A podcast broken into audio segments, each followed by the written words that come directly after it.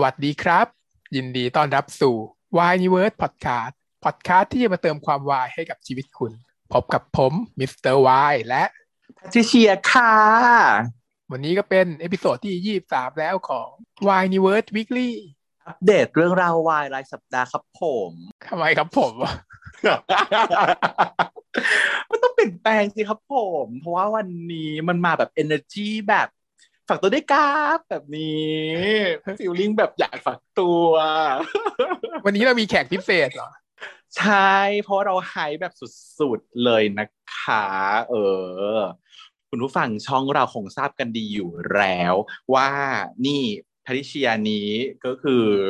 ติ่งพี่เมฆศิรกิจเนาะนางเป็นเมนของฉันเป็นคนที่แบบสนิททั้งในชีวิตจริงแล้วเป็นคนที่ฉันชอบในเรื่องผลงานการแสดงของนางอยู่แล้วด้วยแล้วตอนนี้มันก็คือถึงเวลาแล้วที่มันจะแบบ shining star มันกำลังจะต้องแบบมันต้องเฉิดฉายฉันนั่นรอมันนานมากกับซีรีส์วายของพี่เมฆอย่างที่เล่าให้ทุกคนฟังแล้วก็เลยคุยกันเหมือนที่บอกอะว่าจริงๆอะอยากจะเชิญมาสัมภาษณ์แต่ตอนนี้มันยังพูดมากไม่ได้คุณรู้ไหมเพราะว่ามันยังเป็นหมายถึงว่าซีรีส์มันยังออนอยู่หนึ่งและการที่ซีรีส์มันยังออนอยู่เนี่ยการที่จะเอานักแสดงไปสัมภาษณ์เนี่ยมันคือเท่ากับเอาของไว้ด้วย เอาของไปขายด้วยฉันก็เลยยังไม่รู้ว่าดีลของการที่จะเชิญสัมภาษณ์ในซีรีส์ที่มาขณะที่ซีรีส์มันออนอยู่เนี่ยหนึ่งคือต้องไงใครจ้าง เขาจ้างเราหรือเราจ้างเขา ฉันก็เลยแบบว่ายังไม่ได้คุยอินดีเทลเรื่องนี้กับพี่เมฆเพราะว่าพี่เมฆเขาก็ยังยุ่งๆอยู่ตอนนี้เขาก็ต้องเดินสายให้สัมภาษณ์อะไรสื่อต่างๆอะไรอย่างนี้ใช่ปะแต่แน่นอนว่าไม่ลืมนะคะไม่ลืมช่อง Y Universe ของเราเนาะฉันก็เลยแบบกินกลางไปบอกว่าถ้าอย่างนั้นเอางี้ช่วยฝากเสียงมาหน่อยมาทักทายแฟนๆช่องเราหน่อยเนาะก็นี่แหละเราก็เลยอยากจะให้ผู้ฟังของเราได้แบบฟังเสียงจากพี่เมฆกันหน่อยนะคะสวัสดีครับผู้ฟัง Y Universe Podcast ทุกคนครับผมเมฆจิรกิจนะครับขอฝากเรื่องขั้วฟ้าของผมกับทุกๆคนด้วยนะครับผมคาดหวังว่าเรื่องนี้จะทำให้ทุกคนได้มีความสุขได้รับความสนุกแล้วก็อิ่มเอมใจหลังจากดูเรื่องนี้นะครับฝากด้วยครับเย่อลังกันเนาะอลังไหมล่ะฉันต้องมีดีลนะจ๊ะ เห็นไหมนี่ค่ะตัวจริงเสียงจริงเด้อบอดไซเล่นๆช่องเราก็ต้องมีจุดขายเหมือนกัน สามช่วงของเรานะคะที่จริงมัน Why News Why Watching Why Reviews Why From Home จริงมี4ช่วงใช่ปะแต่ตอนนี้เนี่ยวันนี้ก็ขอหดเหมือนเดิมเพราะว่าเราจะวัตชิ่งกัน2เรื่องแบบยาวๆเพราะฉะนั้นรีวิวขอข้ามไปเหมือนเดิมละกันเนาะอ่ะงั้นเริ่มที่ช่วงแรกกันเลยจ้า Why New มาอัปเดตข่าวแบบที่ข่าวก็เยอะช่วงเนี้ยเนาะเริ่มจากข่าวการกุศลกันละกันเนาะเพราะว่าคนที่ฟังช่องเรามีชาวทีอาร์เยอะทุกคนคงรู้อยู่แล้วแหละนะว่าที่อาจตอนที่10เนี่ยเขาจะไปฉายในจอใหญ่วันอาทิตย์ที่19มิถุนายนนี้เนาะที่เซ็นทรัลเวิลด์ SF Cinema ถ้าเกิดซื้อตั๋วทันเนี่ยก็ได้ดูพร้อมกับนักแสดงทุกคนนะเพราะร่วมกับด้วยที่มาเดี่ยวโนนีนานก็มาเราต้องไป ซื้อตั๋วทางไทยที่ Ticket Major วันที่11มิถุนายนตอน 11:00 นสั่งง่ายดี11มิถุนายน 11:00 นดูสิว่าจะซื้อได้ไหม ถ้าเกิดว่าเราซื้อได้แล้วเราไปเจอกันนะคะคุณผู้ฟังถ้าที่ฉันซื้อได้ดิฉันก็ต้อง ไม่มีเส้นสายใดๆฉันก็ต้องกดเหมือนทุกคนแต่ถ้าเกิดใครมีอยากจะให้ก็สามารถถ้าเกิดบ้านแฟนคลับแบบซื้อเอาไม่ใช่ต้องให้อ่ะถ้าจองได้คือแม่ช่วยฝากซื้อด้วยนะติดต่อมานะให้เชียร์ขอเราไปกันกี่คน3ใบเนาะถ้าเอางี้ถ้าเกิดว่าเดี๋ยวเราซื้อไม่ได้เดี๋ยวเราบอกมันถ้าเราก็พยายามกดแหละแต่ว่าไอ้เรื่องกดดวงเนี่ยก็มันก็ไม่รู้ว่าใครจะทำบุญมาแค่ไหนใช่มันไม่เคยได้เลยประเด็นแม้ว่าบ้าเราเคยได้เราเคยไปดูดิวกันด้วยกันนะฟิวีกับเราเคยไปดูดิวมันไม่ได้เป็นการชิงด้วยความเร็วไงไปดูดิวนั้นมันการแบบให้โพสต์ Facebook แล้วก็ให้โพสต์แบบคำคมกระชักใจถ้าใครโดนใจพี่มาเดี่ยวก็ได้ไปใช่ปะล่ะแต่คราวนี้มันเป็นการชิงความเร็วไอ้ชิงความเร็วไม่เคยได้เลยคุณขาแม่จ๋า ตอนที่ดิฉันไปมีตติ้งแฟนมีตดิฉันก็ต้องเอาคนอาศัยคนอื่นจอกดให้ค่ะความเร็วไม่สู้ไม่ได้เพราะฉะนั้นบ้านแฟนคลับเขาจะมีเครือข่ายความเร็วเว้ยเพราะว่าคือถ้าเราไม่จองบ่อยนะเสียงเงินงานเราแบบอ่ะกดอะไรนะไม่มีต้องรีจิสเตอร์ก่อนไหมอะไรอย่างเงี้ยงงงานแล้วไม่เชียร์ก็คือเกรมลินคุณผู้ฟังขาไม่เชียร์คือเกรมลินจับของไฮเทคอะไรไม่ได้ไม่รู้เรื่องเลยทุกอย่างก็พึ่งผ่านมิสเตอร์วายหมดนะฮะก็เลยไม่เคยได้ดูอาจารย์ก็ไม่ค่อยว่างเลย11โมงอย่างเงี้ย11โมงใครว่าเนาะเพราะฉะนั้นเดี๋ยวเราจะลองรอบนี้เราจะลองดูเดี๋ยวลองดูแต่ถ้าเกิดว่าไม่ได้ก็เดี๋ยวค่อยมาอ้อนขอบ้านแฟนคลับละกันเผื่อมีคนซัพพอร์ตเนาะซึ่งดีมากว่าจะไปออนแต่มอนมันสับเพราะวันเสาร์ด้วย11โมงวันเสาร์เนี่ยนะเราทำงานอยู่เลยนะแต่เรื่องราวคือจริงๆแล้วเรื่องนี้อยากเสียตังค์มากเพราะว่าแน่นอนว่าเงินทุกบาททุกสตางค์ไม่หักค่าใช้จ่ายด้วยนะทำบุญนะไม่หักค่าใช้จ่ายเลยด้วยอยากชอบทำบุญใจมากต้องคือปกติแล้วเขาทำบุญกันเขาทำบุญกันบ่อยแต่ส่วนใหญ่มันจะเป็นรายได้หลังจากหักค่าใช้จ่ายแปลว่าเพราะว่ามันต้องมีค่าสเปเหระไงจิปาถะในการจัดงานขึ้นมาอย่างน้อยก็ต้องมีค่าตัวน้องอ่ะค่าเช่าโรงต้องมีอะไรอย่างเงี้ยมันทุกอย่างแสดงว่าตอนนี้คือทุกคนมาด้วยใจหมดเลยน้องนักแสดงทุกคนก็คือต้องแบบไม่เอาเข้าตัวพี่มันเดี๋ยวก็ต้องมาการจัดงานลงการดีลร่วมกันของเซนทรัลเวิลด์ก็คือเขาก็ต้องไม่เอาอ่ะมันถึงจะเกิดการเป็นบุญกุศลทั้งหมดแบบนี้ได้เกิดร่วมกันได้มันเลิศมากจริงๆอะค่ะก็เลยอยากไปมีส่วนร่วมยังพูดกับมิสราอยู่เลยว่าตั๋วเท่าไหร่ก็ซื้อแพงเท่าไหร่ก็เอาถ้าเป็นแบบเนี้ยนี่ยังไม่รู้ราคาเนี่ยแต่ว่าไม่เป็นไรไม่สนใจเท่าไหร่วะราคาไม่รู้เท่าไหร่ก็โกรธเท่าไหร่ก็เหมือนกันแหละทำบุญนี่ก็คือทำบุญมันเป็นการทำบุญน่ะเท่าไหร่ก็เหมือนกันใช่นั่นแหละค่ะก็เป็นข่าวดีข่าวแรกแล้วเราก็จะได้ไปเจอกันฉันอยากไปเจอแล้วแซลมอนจะมาไหมอยากจะแซลมอนแล้วก็คิดถึงลูกโอบของแม่น่ะต้องมาหาอยู่แล้วอยากไปหาลูกโอบด้วยไม่กล้าพูดถึงคนอื่นเยอะเดี๋ยวหาว่าบ้าผู้ชายแต่จริงอยากเจอหมดเธอแทบจะหมดนี้แล้วเนี่ยต้นน้ำเลยก็เอาอยากเจอต้นน้ำอยากเจอพี่เต้เจอตีมาเธอพูดถึงเต้ตีเปียกเธอก็ลูกเธอหมดเนี่ยที่มันลูกเธอหมดบ้านเนี่ยโอ้ยตายแล้วคืองานนี้คือไม่อยากพลาดจริงๆอ่ะเพราะว่าเป็นคนที่ฉันคือทุกคนอ่ะฉันชอบงานก่อนหน้านี้ของเขาหมดเลยไงเฟียสนี่ก็คือลูกรักใน GMP TV ก็คือนอกจากพี่เมฆก็คือเฟียสแล้วอ่ะคนที่ฉันติดตามใน Facebook อ่ะก็คือมีแค่2คนที่เป็นเฟรนด์กับเป็นเฟรนด์กับไม่ใช่ว่ะเป็นเฟรนด์กับเมฆเป็นเฟรนด์กับวิกเตอร์ด้วยแต่ว่า follow เฟียสส่วนตีไม้นี่คือชอบแต่เรื่องแรกที่เขาเล่นเลยอ่ะว่าอะไรวะเลิฟยูป่ะเลิฟยูบอกให้รู้ว่ารักฟิลลิ่งประมาณนั้นไมค์กับพาร์ทเราเล่นด้วยกันชอบมากแล้วไมค์นี่เป็นน้องโรงเรียนด้วยนะตีไม้อ่ะเวลาโรงเรียนด้วยอยากจะทักจะบอกตีไม้ว่าแบบพี่เป็นพี่โรงเรียนนะคะเกี่ยวป่ะเธอไม่พี่โรงเรียนน่ะเธอเป็นป้ายังอ่อนไปก็เป็นยายโรงเรียนแล้วยิ่งกว่าป้าจบมาก่อนไปดูเท่าไหร่จบมาตั้งแต่โรงเรียนไม่มีตึกเลยจ้ะนั่นแหละก็เลยเนี่ยเป็นลูกรักของแม่ทั้งนั้นเลยน้องโอบก็คือเป็นลูกรักตอนเรียนแบบเรียนแพทย์อย่างนี้พูดเวอร์จริงๆตอนเรียนแพทย์ไม่ค่อยเห็นหรอกวนเจอกันนิดเดียวดีใจที่น้องยังจำอาจารย์ได้แต่ว่าจริงๆคือแบบอาจารย์เราก็ต้องถามเอ๊ะหน้าคุ้นๆนะพี่เคยเจอหรือเปล่าเด็กมันเยอะอ่ะใครจะจำได้หมดล่ะเนาะเดี๋ยวนี้เรามีกี่คน200หรอประมาณนั้นน่ะเยอะอ่ะสมัยเราเรียนมีแค่100คนตอนนี้มามี6โรเตชันละ30อ่ะ30กว่าจบโครงการนั่นแหละค่ะก็อย่าลืมไปติดตามข่าวแล้วก็ไปจองบัตรกันนะคะเรื่องแรก Triage นะฮะ EP ที่8เนาะจากการทิ้งค้างเติ่งเอาไว้ยังไม่จบลูปของ EP ที่7ก็คือพี่ตีนกับน้องต้นเขากำลังนั่งคุยอยู่ด้วยกันแล้วมีหญิงสาวปริศนาตัวละครใหม่เปิดตัวเนาะชื่อคุณหมอดีอ่ะเนาะชีก็ชวนกันมากินกาแฟ3คนเลยจ้ะเจ้าแจ๊ะนั่งกินกาแฟอยู่ร้านเดียวกันแล้วก็แบบเดียวก็แบบพูดจากับพี่ตินซึ่งสิ่งนี้จะเกิดขึ้นบ่อยมากกับการถ้าเราคบคนที่ไม่ใช่หมออ่ะแล้วในวงสนทนามีหมอมากกว่า1คนขึ้นไปอ่ะแล้วแม่งจะคุยกันด้วยภาษา ภาษาปีศาจภาษาต่างดาวแล้วคนนี้ไม่ใช่หมอก็จะแบบงงๆทำหน้าไม่เข้าใจซึ่งตอนนี้ต้นเขากำลังเป็นอยู่ใช่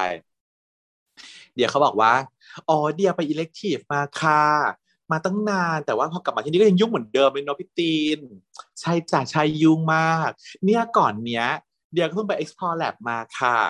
บลีดทุกจุดทั้งคิดนีลิเวอร์สเพลนกว่าจะเสร็จหมดก็หมดแรงเลยค่ะนี่คนใช้รอดเว้นอ่ะใช่คุณผู้ฟังค่ะสิ่งที่คุณหมอเดียเขากำลังพูดถึงอยู่เนี้ยมันก็คือการที่มีเลือดออกทะลักทลายจากหลายอวัยวะภายในเนาะคิดนี่ก็คือไตลิเวอร์ก็คือตับแล้วก็สปลีนก็คือม้ามใช่ไหมคะไอ้3อวัยวะเนี้ยมันเป็นน้องอวัยวะที่อยู่ในช่องท้องที่มีเลือดอยู่ในนั้นเป็นจำนวนมากพอมันเกิดการกระแทกอะไรอย่างเงี้ยพวกนี้มันจะมีการแตกได้เป็นของที่แตกได้แล้วก็เลือดก็จะทะลักออกมาได้ใช่ไหมฮะ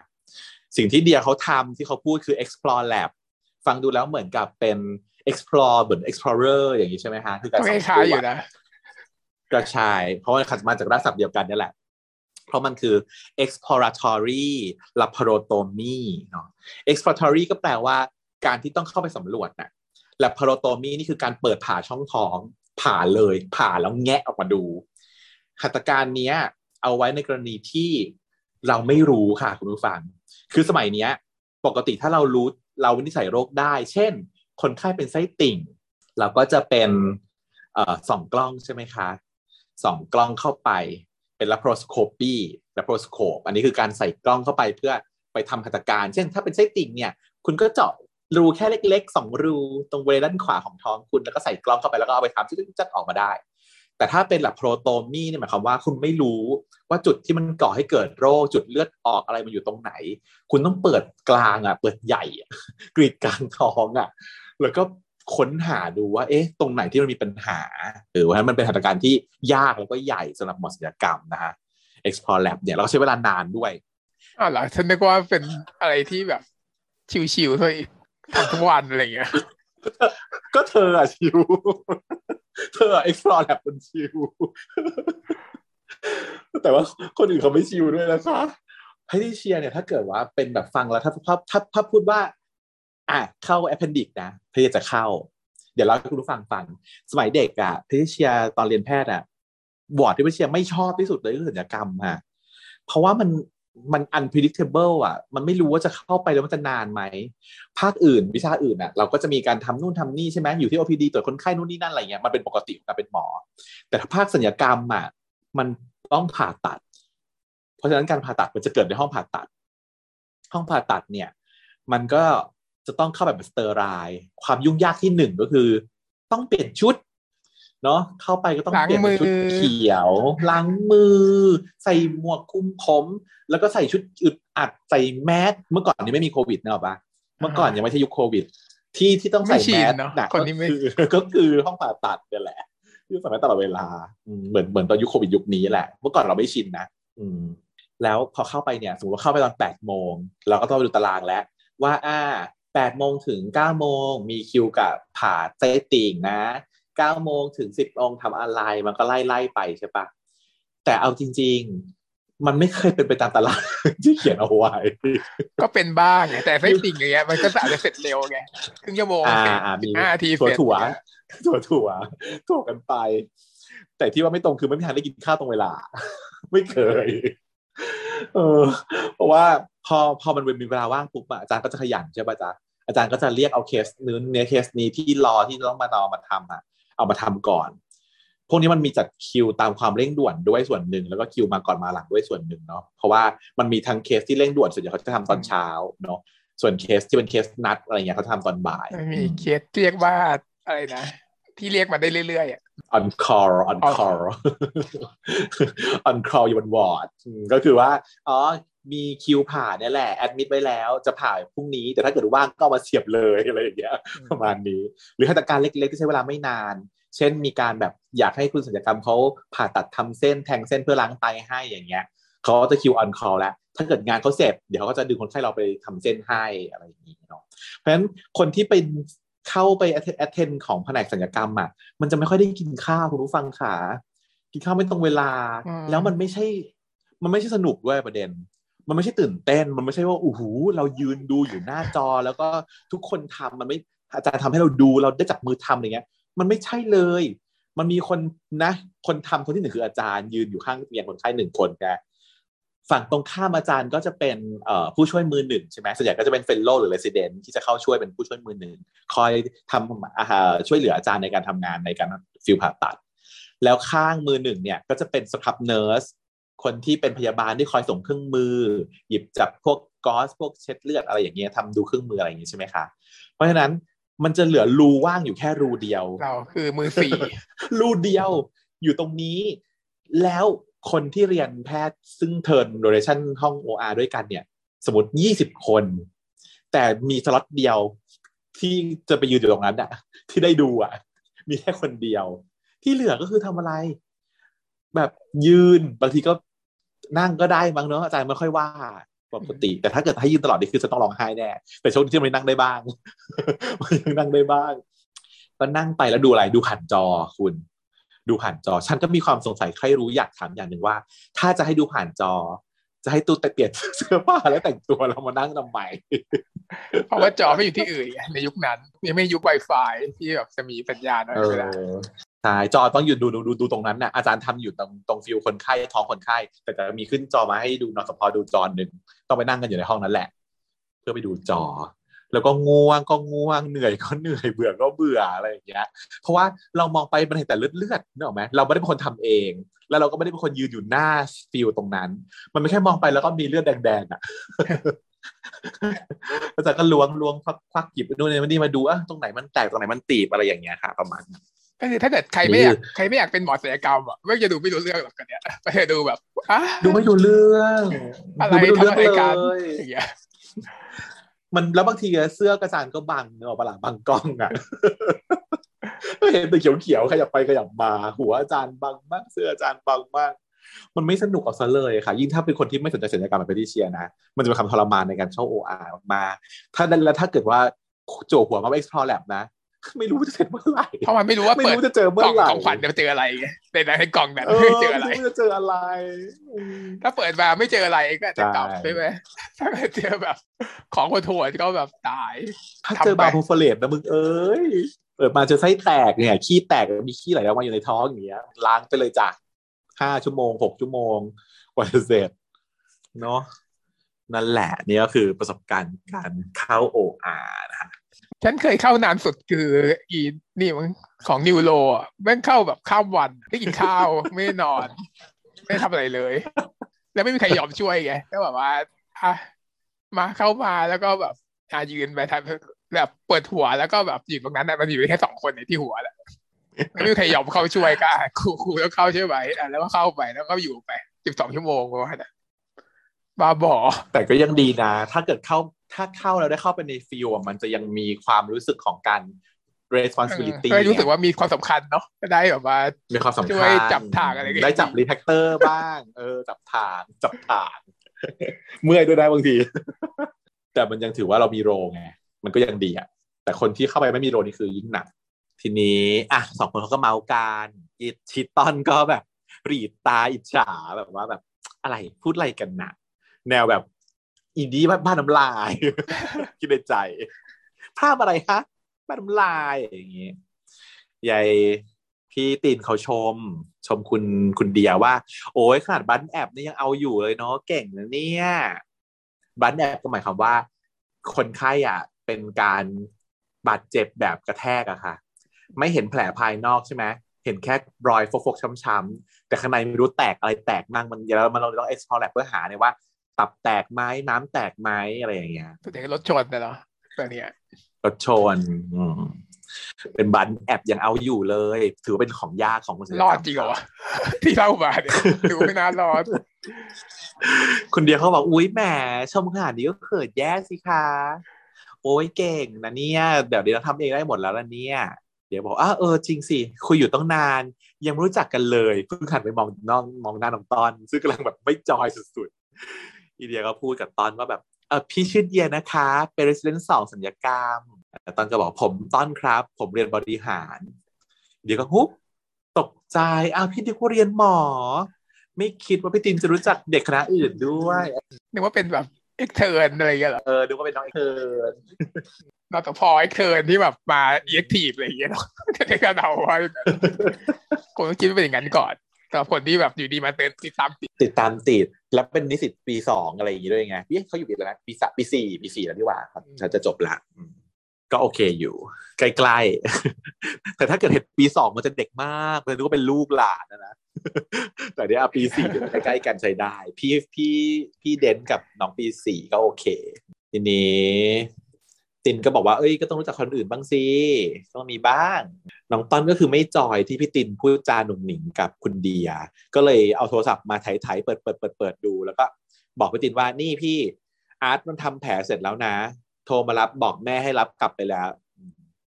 พี่ตินก็ตกใจมองเวลาว่าอุ๊ยคุยผ่านมานานเลยแบบไม่ทันไปดูน้องอาร์ตไงบอกอ้าวลืมเลยว่าตอนก็เลยประชดว่าแบบไม่ลืมได้ไงมัวแต่คุยต่อหน้าเลยด้วยนะแนวงอนชีเดียเขาเริ่มเห็นท่าไม่ดีแล้วว่าอุ๊ยเป็นสาเหตุก็เลยแบบชิงบอกว่าเดี๋ยวชิงเก่งเดียไปเข้าเวรก่อนนะคะคือหมอมันชิงง่ายมากพูดคำเดียวก็คือต้องยอมให้ชิงแหละไปเข้าเวรก่อนนะเนี่ย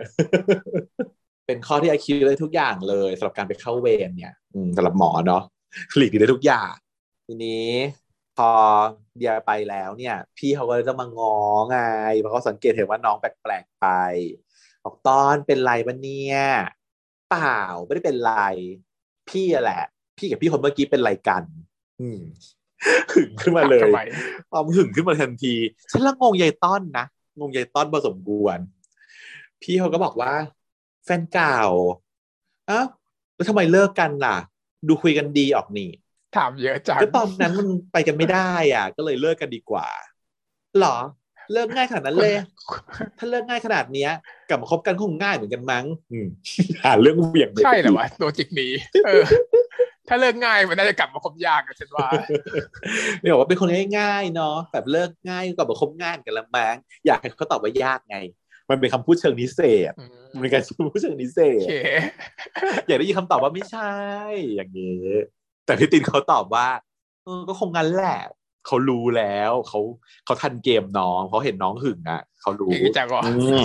เขาก็เลยแบบว่าทิ้งจังหวะแบบก็คงงั้นแหละแบบพี่คงกลับไปคบง่ายแต่ตอนเนี้ยพี่ไม่มีใครนะนี่เกิดแบบโมเมนต์แอดวานซ์เกิดโมเมนต์ขึ้นมาแต่ฉันว่าเขาสึกตอนมันน่าจะประมาณว่าอันนี้เปล่าอ่ะก็คืออาจจะยังไม่ชอบมากแต่ว่าพอรู้แล้วว่าพี่ตินชอบเราอะไรเงี้ยแต่ว่าพอมาดีๆก็แบบแปลกกว่าคนอื่นก็เลยรู้สึกแบบว่าอะไรยังไงขึ้นมาอย่างนี้ป่ะใช่เธอพูดถูกมันเป็นฟิลห่วงของฟิลเด็กห่วงของเพราะว่าเมื่อเกาะ EP ก่อนพี่เขาพูดมาแล้วว่าแบบพี่คิดถึงเราพี่มาหาพอพี่แค่คิดถึงเราพี่อยากมาติวให้ก็เพราะพี่อยากอยู่กับเราใช่ไหมอยู่กับเราอย่างเงี้ยมันได้รับรู้ฟีลนี้แล้วถึงแม้ว่าจะงอนทะเลาะกันอะไรแบบในช่วง EP ก่อนแต่ว่าไอ้สิ่งนี้มันยังอยู่และเนี่ยเขาก็พาเรามาเนี่ยอยู่ด้วยกันเนี่ยแล้วทำไมถึงมีคนอื่นโผล่มาฮะต่อให้ฉันไม่เอาเธอก็ห้ามเอาคนอื่นไงฟีลนี้เหมือนแมวเลย แต่พอบอกว่าตอนนี้พี่ไม่มีใครนะต้นก็ตันไปนิดนึงพี่เขาก็เลยแบบอ่ะวันนี้เครียดมาทั้งวันแล้วไปหาอะไรทำที่มันสบายๆผ่อนคลายกันดีกว่าเพราะมีที่หนึ่งอ่ะพี่อยากให้ต้นไปด้วยนะไปด้วยกันเถอะก็คือไปไหนไปเขื่อนไม่ทำอะไรไปเขื่อนแต่ว่าสมัยเนี้ยการไปเขื่อนเข้าข่ายเร็วนะสมัยนี้การไปเขื่อนก็ไม่ได้แล้วนะ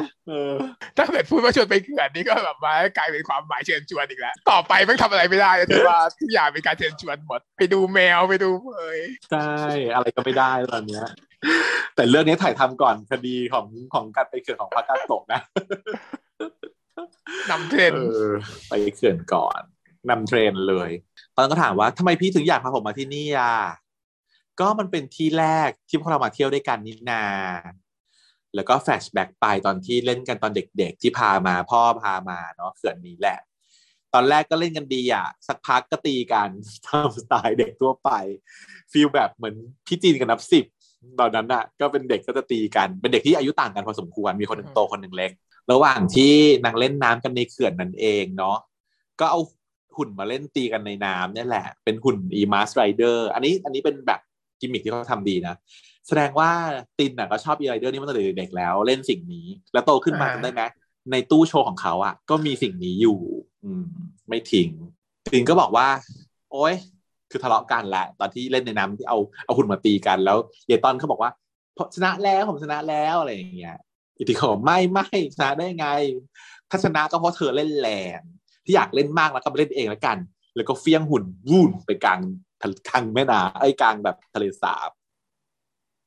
แล้วตัวเองอ่ะก็เดินหนีขึ้นมาบนฝั่งงอนน้องไอ้กดน้องแบบเอาชนะทีนี้ต้องขอพูดตรงนี้นิดนึงนะคะเพราะว่ามีความเกี่ยวข้องกับดิฉันโดยตรงอันนี้คือ water hazard นะฮะในเรื่องของ safety issue นะก็คือการจมน้ำเนี่ย drowning เนี่ยเป็นสาเหตุการตายอันดับ1นะคะของเด็กไทยนะที่1เยอะที่สุดแต่ถ้าเป็นตัวเลขที่อเมริกาเนี่ยจะเป็นอุบัติเหตุจราจรเยอะสุดอันดับ1รองมาคือจมน้ำแต่ถ้าเป็นตัวเลขไทยจะสลับกันก็คือจมน้ำอันดับ1แล้วอุบัติเหตุคืออันดับ2ทีนี้อยากจะมาเล่าให้ผู้ฟังและเปรียบเทียบดูในเรื่องนี้นะว่าเขาทำอะไรไม่ทำอะไรยังไงบ้างในเรื่องของไกด์ไลน์และ recommendation ของการดูแลเรื่อง water hazard ปกติเนี่ยเขาจะแบ่งออกเป็น2กรณีก็คือเป็น open water กับ home water open water ก็คืออย่างเงี้ยค่ะเป็นแหล่งน้ำที่เป็นแหล่งน้ำที่เปิดเนาะทะเลสาบแม่น้ำริมคลองอะไรพวกนี้ในธรรมชาติส่วนโฮมก็คือในบ้านแหล่งน้ำในบ้านไม่ว่าจะเป็นอ่างน้ำสระน้ำสวิมมิ่งพูลอะไรต่างๆพวกนี้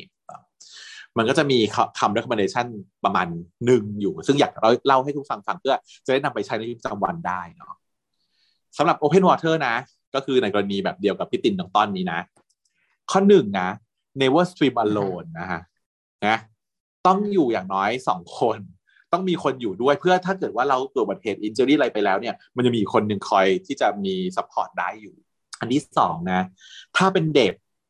สิ่งเดียวที่หมอเด็กสอนเสมอเลยถ้ามีการลงน้ำขึ้นมาเมื่อไหร่ reachable เท่านั้นค่ะการนั่งดูอยู่บนฝั่งไม่พอนะคะคุณพ่อคุณแม่ทุกคนช่วยไม่ทันไม่ช่วยไม่ได้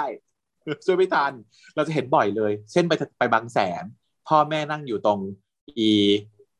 เก้าอี้ใช่ไหมเก้าอี้นอนบนฝั่งและลูกก็นู่นอยู่ริมทะเลเล่นหาดทรายก่อทรายอยู่อะไรเงี้ยไม่ได้นะฮะต้อง reachable คือมืออยู่ต้องเอื้อมถึงไม่ว่าเกิดการอะไรขึ้นอยู่ต้องเอื้อมทันทีไม่งั้นลูกอยู่โดนซัดลงทะเลไปแล้วไปเลยค่ะไม่ทันเนาะอันที่3ก็คือว่ารณรงค์ไม่เล่นแข่งดำน้ำใครดำนานกว่ากันอันนี้ถูกเขียนใน textbook เลยเพราะว่ามันเป็นสิ่งที่ทุกคนชอบทำการเล่นน้ำปุ๊บเนี่ยการเล่นมันมีไม่กี่อย่างเนอะหรอแม่สาดน้ำใส่กันเสร็จแล้วก็มาเล่นแข่งดำน้ำแต่การแข่งดำน้ำเนี่ยถ้าคนหนึ่งอ่ะคนจะดำแล้วมันหายไปเลยอ่ะจะรู้ได้ยังไงว่ามันขึ้นมาใช่ไหมจะรู้ได้ยังไงแล้วมันช่วยไม่ทันมันนานอยู่มันไม่ขึ้นมามันช้ามากนี่เป็นสาเหตุที่จมน้ำตายเยอะมากจากการแข่งดำน้ำเนี่ยเราแข่งดำน้ำนะห้ามทำแล้วมันชอบทำในเด็กด้วยเด็กมันไม่รู้เรื่องไงแล้วบางทีมันเป็นลักษณะของเขาเรียกว่า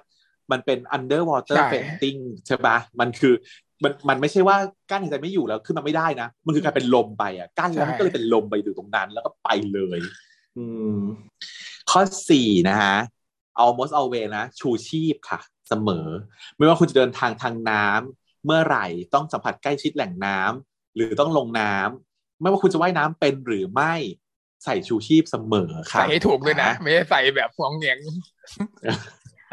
หลุดแถมดึงลังคอกันนี้โดนแขวนอีกแฮงกิ้งก็ไปอีกไม่ได้นะใส่ให้ถูกต้องเลือกให้ถูกไซส์ด้วยนะข้อ5อันนี้เป็นหลักที่ให้ท่องเลยฉันสอนน้องๆเสมอแล้วก็เป็นสูตรที่ฝรั่งเขาก็ใช้กันนะคะ reach throw don't go reach throw don't go นะฮะก็คือห้ามโดดลงไปช่วยเด็ดขาดให้ reach ก็คือให้พยายามหาของให้คุณคนที่จมอยู่จับเช่นกิ่งไม้ยาวๆหรือเชือกอะไรที่โยนไปได้อะไรอย่างเงี้ยเนาะก็โทรก็คือโยนไปห่วงยางค่ะของที่ลอยได้ลูกมะพร้าวบอร์ดที่มันบอร์ดโฟมอะไรไม่รู้แหละที่มันลอยได้ให้เขาจับนี่คือโยนลงไปก็มี2อันนะมี reach กับ throw ข้อ3คือเน้นที่สุดคือ don't goอย่าไปช่วยไม่ว่าคุณจะเป็นคนที่แข็งแกร่งแค่ไหนว่ายน้ำดีแค่ไหนอย่าลงไปช่วยด้วยตัวเองนะฮะ ใครจะช่วยได้อ่ะไลฟ์การ์ดช่วยได้ยังต้องการไหนต้องเป็นไลฟ์การ์ดใช่ไหมหรือไงไลฟ์การ์ดไปช่วยได้ไหมมีหน้าที่อ่ะนะต้องเป็นคนที่มีความรู้และมีหน้าที่แล้วก็ได้รับการเวลเทรนฝึกฝนมาเป็นอย่างดีถึงจะช่วยได้ไม่งั้นตายด้วยต้องมั่นใจว่าตัวเองลงไปแล้วจะไม่ตายผู้ใหญ่บางทีลงไปช่วยนะเด็กสำนักยังตายเลยต้องมั่นใจว่าตัวเองลงไปช่วยแล้วตัวเองจะไม่ตายเป็นคนนึงตายโดยเฉพาะเด็กๆนะห้ามไปเด็ดขาดต้องสั่งลูกสั่งหลานไปเลยเพราะว่ามันจะเป็นรีเฟล็กว่าพอเห็นคนจมน้ำแล้วหนูจะกระโดดลงไปช่วยเพราะหนูว่ายน้ำเป็นแล้วก็เป็นศพที่2ไม่ได้ห้ามซึ่งเจอบ่อยเหมือนกันและบางทีกลายเป็นศพที่1เลยเพราะว่าไอ้คนนั้นไม่ตายไอ้คนที่ไปช่วยดันตายแทนได้ยินบ่อยจริงๆอ่ะไอ้ว่าคนไปช่วยตายเองแล้วคนที่ไปช่วยก็คือรอดมาได้อะไรอย่างเงี้ยข้อ6นะคะอย่าใช้ head dive เป็นสิ่งที่นักโดดน้ำมันต้อง head dive ใช่ไหมเอาหัวลงแต่ถ้าเป็น open water ถ้าเป็น open water แล้วที่จะใช้มันกระโดดตามน้ำตกน้ำแตกข้างล่างเป็นอะไรไม่รู้อ่ะโดยที่มึงไม่รู้ข้างล่างมีอะไรไม่รู้หัวหม่งค่ะเดทไปเลยนะเพราะว่าน้ำมันตื้นบางทีอ่ะแต่ว่าให้ลงด้วยขาอย่างน้อยก็ขาหักไปเป็นไรแต่อยากไปโดดเลยถ้าเห็นคนโดดแล้วฉันแบบกลัวแทนทุกครั้งมันก็มีทุกครั้งที่คุณโดดคุณต้องรู้ว่าคุณrisky your life อ่ะเท่ากับ50-50อ่ะคือตายกับไม่ตายแค่นี้เปอร์เซ็นต์อาจจะไม่เท่านี้หรอกแต่ว่าถ้าเกิดเรามองแค่ผลลัพธ์มันก็มีว่าโดดไปแล้วตายโดดไปแล้วไม่ตายก็มีแค่ดีใช่ป่ะข้อ7นะฮะถ้าไปที่ในสระน้ำต้องระวังพูลเดรนอันนี้ก็ได้ยินข่าวบ่อยใช่ไหมจ๊ะอยู่ในนั้นอีที่ ไปติดอยู่ตรงนั้นติดตรงที่ดูดน้ำออกส่วนถ้าเป็นที่ทะเลก็ต้องระวังอีตรงทะเลที่มันแหวกๆอ่ะใช่ไหมกระแสเขาเรียกว่าอะไรเคอร์เรนต์ก็ไม่รู้อ่ะริปส์เคอร์เรนต์ใช่ไหมคะก็คือเป็นจุดที่น้ำดูนิ่งแต่จริงแล้วแม่งโฟลว์ดึงออกนอกฝั่งกลับไม่ได้อันนี้ก็ต้องระวังเพราะฉะนั้นมันจะไปสู่เชื่อมโยงสู่ข้อ8ก็คือว่าต้องว่ายน้ำให้อยู่ในโซนที่กำหนดเท่านั้นถ้าไปอยู่แหล่งน้ำถ้าตรงไหนบอกห้ามโดดห้ามเล่นต้องห้ามเล่นจริงๆนะอันตรายมากมีอยู่ที่หนึ่งที่เขาพักพูดกันก็คือที่ภูเก็ตที่เต๋อเอ๋วไปดูพระอาทิตย์ตกแหลมพงเทพตรงนั้นน่ะมันเป็นที่มันจะมีอยู่จุดหนึ่งที่ไม่ใช่ดูแต่เพื่อสุดท้ายไอ้วันที่ไปร้องเพลงอ่ะวันที่นั่งร้องเพลงแปลเพลงกันอ่ะตรงนั้นนะเขาบอกว่ามันมีที่ลงไปเล่นได้แต่ว่าเขาจะแปะป้ายว่าห้ามเล่นแต่ก็มีช่องเลคเตอร์หลายช่องพูดว่าก็ลงไปเล่นได้แต่อย่าทำนะคะอย่าทำจริงนั้นอย่าทำถ้าแปะว่าห้ามเล่นแสดงว่าห้ามเล่นจริงๆเนาะมันคงต้องมีอะไรสักอย่างนะถึงห้ามแล้วก็ข้อ9ก็คืออย่าเมาค่ะ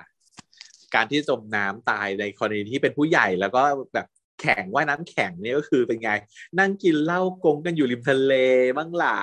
หรืออยู่บนเรือบ้างล่ะนี่ก็เจอบ่อยจริงตกเรือเมาแล้วก็ตกเรือไปหรือว่าเมาแล้วก็โดนน้ำสัตว์ไปตกน้ำตกไปอะไรอย่างเงี้ยน้ำตกอะมันเป็นที่ชอบกินเหล้าด้วยไงประเด็นนะคนไทยอะเนาะเราไปปิกนิกชอบเอาเสื่อไปปูแล้วก็กินส้มตำน้ำตกแล้วก็พร้อมกับดื่มเบรดน้ำตกแต่เดี๋ยวนี้ไม่ค่อยมีมั้งเมื่อก่อนไอ้แบบเนี้ยมันเป็น culture ของคนไทยสมัยก่อนนะตอนฉันเด็กๆฉันจำได้เลยว่าบ้านฉันจะต้องมีการแบบพวกคุณลุงที่เขาเป็นขี้เมาอะเขาจะชอบไปน้ำตกกันแล้วเขาก็จะไปปูเสื่อแล้วก็พวกป้าแม่ครัวเขาทำกับข้าวตรงนั้นเลยใช่ไหมตำส้มตำอะไรกันง่ายๆแบบพิกนิกอ่ะแล้วก็เล่นน้ำตกอยู่ตรงนั้นหลังๆมามันลำบากไม่มีใครไปหรอกใช่ป่ะแต่ที่บ้านเขาไปกันอยู่บ้างฉันว่าไปกันอยู่ใช่ไหมไม่รู้นะแล้วก็ข้อ10ค่ะเรียน CPR นะคะถ้าคุณผู้ฟังช่องเราก็คือรู้หมดแล้วได้ข้อ10ไปแล้ว1นะเพราะว่าทั้งหมด10ข้อนี้จะเป็นวิธีการที่จะช่วยเซฟไลฟ์ของคุณได้เซฟไลฟ์ของคนเพื่อนหรือคนที่คุณพบเห็นในการมีความเสี่ยงในการจมน้ำได้นี่สำหรับ Open Water ส่วน Home Water นะมี5ข้อคล้ายๆกันก็คือในแหล่งในบ้านเองเนี่ยนะเช่นอะไรอะสระน้ำในบ้านอ่างน้ำที่บ้านในห้องส้วมสระบัวหน้าบ้านกระถางดอกไม้หรือแม้กระทั่งถังน้ำถูพื้นนะฮะเราเคยเจอเด็กจมถังน้ำถูพื้นตายนะคะคุณขาเล่นไงเล่นแม่นะไม่คิดเลยด้วยความที่เด็กอะมันตัวเล็กใช่ไหมเล็กกว่าถังการที่มันปีนเล่นมันก็ธรรมดาปีนขึ้นไปปุ๊บหัวเอาทิ่มจุ่มลงไปในถังน้ำในถังมีแค่ครึ่งถังนะคุณแต่เด็กตายเพราะว่า หัวมันจมมาในน้ำที่มีอยู่แค่ครึ่งถังนั้นแล้วขาชี้ขึ้นก็ขอให้ปิดปากปิดจมูกก็ตายได้แล้วแล้วมันคือจะพอดีมากเลยเพราะว่าพอมันลงอย่างเงี้ยมันจะเกิดการที่ว่าพลิกกลับตัวออกมาไม่ได้เพราะเด็กมันเล็กมันไม่มีแรงมากพอที่จะให้อีถังนี้มันล้มอ่ะเนอะออกป่ะน้ำมันหนักไงน้ำมันมีอยู่ครึ่งถังมันหนักไงแล้วหัวก็จมมาในน้ำนั้นแล้วเรียบร้อยขาก็ชี้โดชี้เดยอยู่อย่างนั้นมึงเอ้ยฉากอย่างกับ Final Destination เนอะป่ะสยองขวัญก็แหลกแล้วแม่ทำอะไรอยู่แม่ทำกับข้าวอยู่หันหลังอยู่ในครัวหันหน้าเข้าซิงค์น้ำอย่างเงี้ยอยู่ตรงนั้นลูกอยู่ตรงนั้นแหละลูกอยู่ห่างกันแค่ห้องเดียวอ่ะแต่ลูกตายได้เพราะว่าจมน้ำตายในถังถูพื้นที่แม่ถูพื้นเขาอยู่อย่างเงี้ยเพราะฉะนั้นเนี่ยข้อหนึ่งค่ะ reachable เหมือนเดิมแม่ไม่สามารถจะหันหลังไปทำกับข้าวแล้วปล่อยลูกไว้กับถังน้ำแต่ว่าควรใช้คำว่า watchful เลยมากกว่าไม่นอกจากจะ reachable ต้องมีคนดูตลอดเวลา ดูตลอดเวลาใช่ดูที่ reachable ด้วยดูตลอดเวลาแต่อย่างที่บอกว่ามันดูไม่พอไงมันดูไม่พอมันต้องดูที่อยู่ในระยะมือเอื้อมถึงมันถึงต้องมีคำว่าreachable ด้วยต้องดูด้วยแล้วก็ reachable ด้วยอันที่สองก็คือเขาแนะนำให้คว่ำถังนะ คิดดูแล้วกันว่ามันเกิดบ่อยขนาดไหนบ่อยจนในไกด์ไลน์กำหนดไว้ว่าให้คว่ำถังในบ้านให้หมดเวลาไม่ใช้คว่ำไงถังที่มีน้ำปล่อยให้เหลือถังน้ำที่มีน้ำอยู่ในถังอยู่ในบ้านนะฮะข้อ3คือฝาส้วมต้องปิดเสมอในที่นั่งชักโครกเราอะค่ะนั่นก็จมบ่อยปีได้ไงจมไปเหมือนกันจมส้วมก็คือแสดงว่าประตูไม่ได้ปิดแล้วก็ปีนโถส้วมอะแล้วหัวก็จุ่มไปนะฮะเพราะฉะนั้นวิธีป้องกันได้ก็คือปิดฝาอันที่สองคือปิดประตูด้วยสองอย่างเลยขังไว้ในนั้นไม่ได้ขังไว้ในเปเด็กทำอย่างเดียวให้มันไม่ได้ตลอดหรอกไงแล้วเด็กมันก็อาจจะโตหน่อยแล้วด้วยอะไรอย่างเงี้ยบางทีเด็กก็เดินมาอะไรเงี้ยคานไปคานมาได้ก็อยากให้มันมีพัฒนาการที่ดีแต่ว่าอย่างที่แน่ๆทุกอย่างมันจะไม่ได้แย่ถ้าเกิดเราอยู่แบบมองดูแล้วก็ reachable เสมอนะคือข้อที่ดีที่สุดแต่ข้ออื่นก็คือเป็นพวกช่วยเสริมมันนะเผื่อมันเป็นอะไรอ่ะเวลามันมีความผิดพลาดเกิดขึ้นมันเป็น Swiss cheese hole ใช่ไหมฮะก็คือรูเป็นรูที่เป็นโบแล้วตรงกันหมดต้องสวยอ่ะต้องสวยเพราะฉะนั้นอันเนี้ยเราก็พยายามจะปิดรูไงให้อย่างน้อยถ้ามันมีอะไรหนึ่งที่กันไว้ได้มันก็จะช่วยไว้ได้ถ้าแม่ไม่ทันดูแต่ฝาส้วมปิดก็ยังดีถ้าฝาส้วมไม่ปิดฝาประตูห้องน้ำปิดก็ยังดีอะไรอย่างเงี้ยค่อยๆนั่นดูไปเรื่อยๆแล้วข้อสี่ก็คืออันนี้คือข้อสอบที่ตอบสอบนะคะของResident Kumanนะฮะถ้าเขาถามว่าการป้องกันวิธีใดที่ได้ผลสูงที่สุดตามเปเปอร์เนี่ยนะคะมีแค่ข้อเดียวที่ significant ตามเปเปอร์อันอื่นมันแค่ recommendation ตาม expert opinion แต่อันที่มีข้อมูลว่าได้ผลลดอัตราการตายได้จริงคือสิ่งนี้ค่ะ four feet four side self closing fence ก็คืออยู่ต้องล้อมรั้วสี่ด้านขังมันไว้ ไม่แต่อันนี้ล้อมอะไรล้อมที่ swimming pool ล้อม swimming pool ถ้ามีสระว่ายน้ำที่บ้านให้ต้องล้อมสระด้วยรั้วทั้ง4ด้านและเป็นแบบเซลฟ์โคลซิ่งคือประตูต้องปิดเองได้ถ้าแบบไม่มีใครอยู่ประตูต้องดันตัวปิดเองแล้วก็ต้องสูง4ฟุตเพื่อป้องกันไม่ให้เด็กมันปีนเข้าไปนี่คือไม่ให้ล้อมเด็กล้อมสระไม่ใช่ล้อมเด็กล้อมสระ เพราะฉะนั้นถ้าเกิดว่าเรามีแหล่งน้ำเขาก็เลยแนะนำแบบนี้หมดเลยเช่นคุณมีบ่อบัวมีสระบัวหน้าบ้านคุณก็ต้องล้อมสระบัวทำไม่ได้หรอกซึ่งมันก็น่าเกลียดใช่ปะ มีสระบัวอยู่ก็มีรั้วไปล้อมอีกไม่ต้องมีสระดีกว่า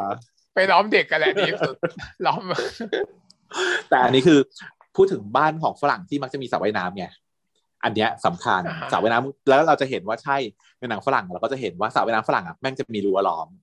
ของบ้านแต่ใครบ้านมันจะมีรั้วล้อมทุกบ้านเลยแล้วก็ข้อ5คือเรียน CPR เช่นกันนะคะสังเกตไหมว่าไม่มีข้อไหนเลยที่พูดถึงการสอนว่ายน้ำให้ว่ายน้ำเป็น ทั้งหมดทั้งมวลนี้ไม่มีประโยชน์ไม่มีประโยชน์การว่ายน้ำเป็นเนี่ยมันไม่ค่อยถูกพูดถึงใน recommendation เพราะว่าเด็กที่จมน้ำตายก็คือว่ายน้ำเป็นทั้งนั้นแน่ว่ายเป็นหมดแหละอีพวกที่ว่ายไม่เป็นคือไม่ลง ครูไม่ลงน้ำเด็ดขาด อย่ามาชวนใช่ส่วนใหญ่ก็คือว่ายน้ำเป็นแล้วก็เลยกะกันก็เลยลงน้ำไปแล้วก็เกิดอุบัติเหตุต่างๆพวกเนี้ยแต่ว่าจริงๆแล้วถามว่าว่ายน้ำเป็นดีไหมคือดีนะคะมันก็จะเป็นสกิลก็ดีมันก็ป้องกันได้ช่วยได้อย่างน้อยๆก็ว่ายเป็นเรือล่มอะไรอย่างเงี้ยเตะตีช่วยรักเรือล่มอย่างเงี้ยมันก็ได้ว่ายได้อยู่ใช่เลยคอมเมนต์ให้ว่ายเป็นได้ก็อาจจะฝึกว่ายน้ำตอนอายุ4ขวบอะไรอย่างเงี้ยนะคะแล้วก็แต่ว่าการว่ายน้ำให้เป็นเนี่ยไม่ได้เป็นประโยชน์มากเท่ากับการเข้าเรียนคลาสว่ายน้ำที่มีการสอนเรื่อง safety issue คือปัจจุบันเนี้ยคลาสว่ายน้ำที่เขาสอนให้เด็กว่ายน้ำเนี่ยเขาจะไม่ใช่แค่จุดมุ่งหมายคือว่ายน้ำเป็นแต่จุดมุ่งหมายคือให้ช่วยเหลือตัวเองได้ให้ช่วยเหลือผู้อื่นได้ในการเกิด water hazard นี่แหละในคลาสว่ายน้ำจะเป็นเช่นนั้นก็ให้ไปเข้าคลาสที่จริงจังพูดถึงในซีรีส์นี้ก็พี่ตินเขาก็ทำได้ดีอยู่เลยอ่ะเห็นไหมพี่ตินเนี่ยตอนแรกเขาผิดพลาดไปนิดนึงตอนแรกเขา reachable น้องเสร็จปุ๊บเขาทะเลาะกันงอนต่อยก็เลยเดินหนีน้องออกมาแค่แป๊บเดียวที่หันหลังขึ้นฝั่งมาน้องแม่งไปอยู่กลางทะเลสาบแล้วก็จมแล้วพี่ตินเห็นน้องจมปุ๊บเขาทำยังไงเขาไม่โดดลงไปช่วยนะเขาโดนโกนะเขาตะโกนเรียกผู้ใหญ่ที่คิดว่าแบบโอเคสามารถช่วยได้มากกว่าเซฟตี้มากกว่าก็เลยลองเรียกพ่อไม่ลงไปช่วยเองเนี่ยอันนี้แสดงว่าฉันเข้าใจว่าพ่อของพี่ตินเนี่ยเขาเป็นหมอไงเขาก็เลยสอนลูกเรื่องนี้มาเป็นอย่างดีแล้วเรื่องแบบ reach pro don't go นะฮะแล้วต่อไปนี้คุณผู้ฟังช่องเราก็จะทำแบบนี้ด้วยเช่นเดียวกันถูกไหมคะทีนี้ก็พ่อก็มาเห็นพอดีโชคดีเป็นผู้ใหญ่นะก็เลยช่วยขึ้นมาได้เราก็จะเห็นว่าพ่อหมอเขา CPR แบบแต่ว่าที่จริงแล้วพี่หมอคนนี้ทำผิดเพราะว่าปล่อยให้เด็กสองคนรดน้ำอยู่ตอนลำพังไม่มีใครเฝ้าอยู่ก็คือคิดว่าลูกตัวเองอาจจะเป็นคนที่วัดฟูอยู่เพราะว่าพี่ตินเขาคงทำได้พี่ตินจะวัดฟูได้ใช่แต่ก็ไม่เป็นไรช่วยขึ้นมาได้ทันก็ CPR นะคะเห็นไหมเขาก็ CPR แต่อันนี้จะแตกต่างจากที่เราเคยเห็นผ่านมาในตลอดเรื่องเพราะว่าอันนี้คือการ CPR เด็กคุณขามันจะมีการปั๊มที่แตกต่างกันคุณจะเห็น one hand technique ของการทำ CPR ของคุณพ่อนะฮะอีกมือหนึ่งจะไขว้หลังไว้ปกติแล้วเราสอนคุณผู้ฟังเนี่ยเนาะการทำ CPR เราใช้สองมือประสานกันใช้สันมือกดลงไปที่กลางทรวงอกถูกไหมแรงทั้งตัวของเราเลยในการกดลงไปให้ได้อย่างน้อยคือครึ่งนึง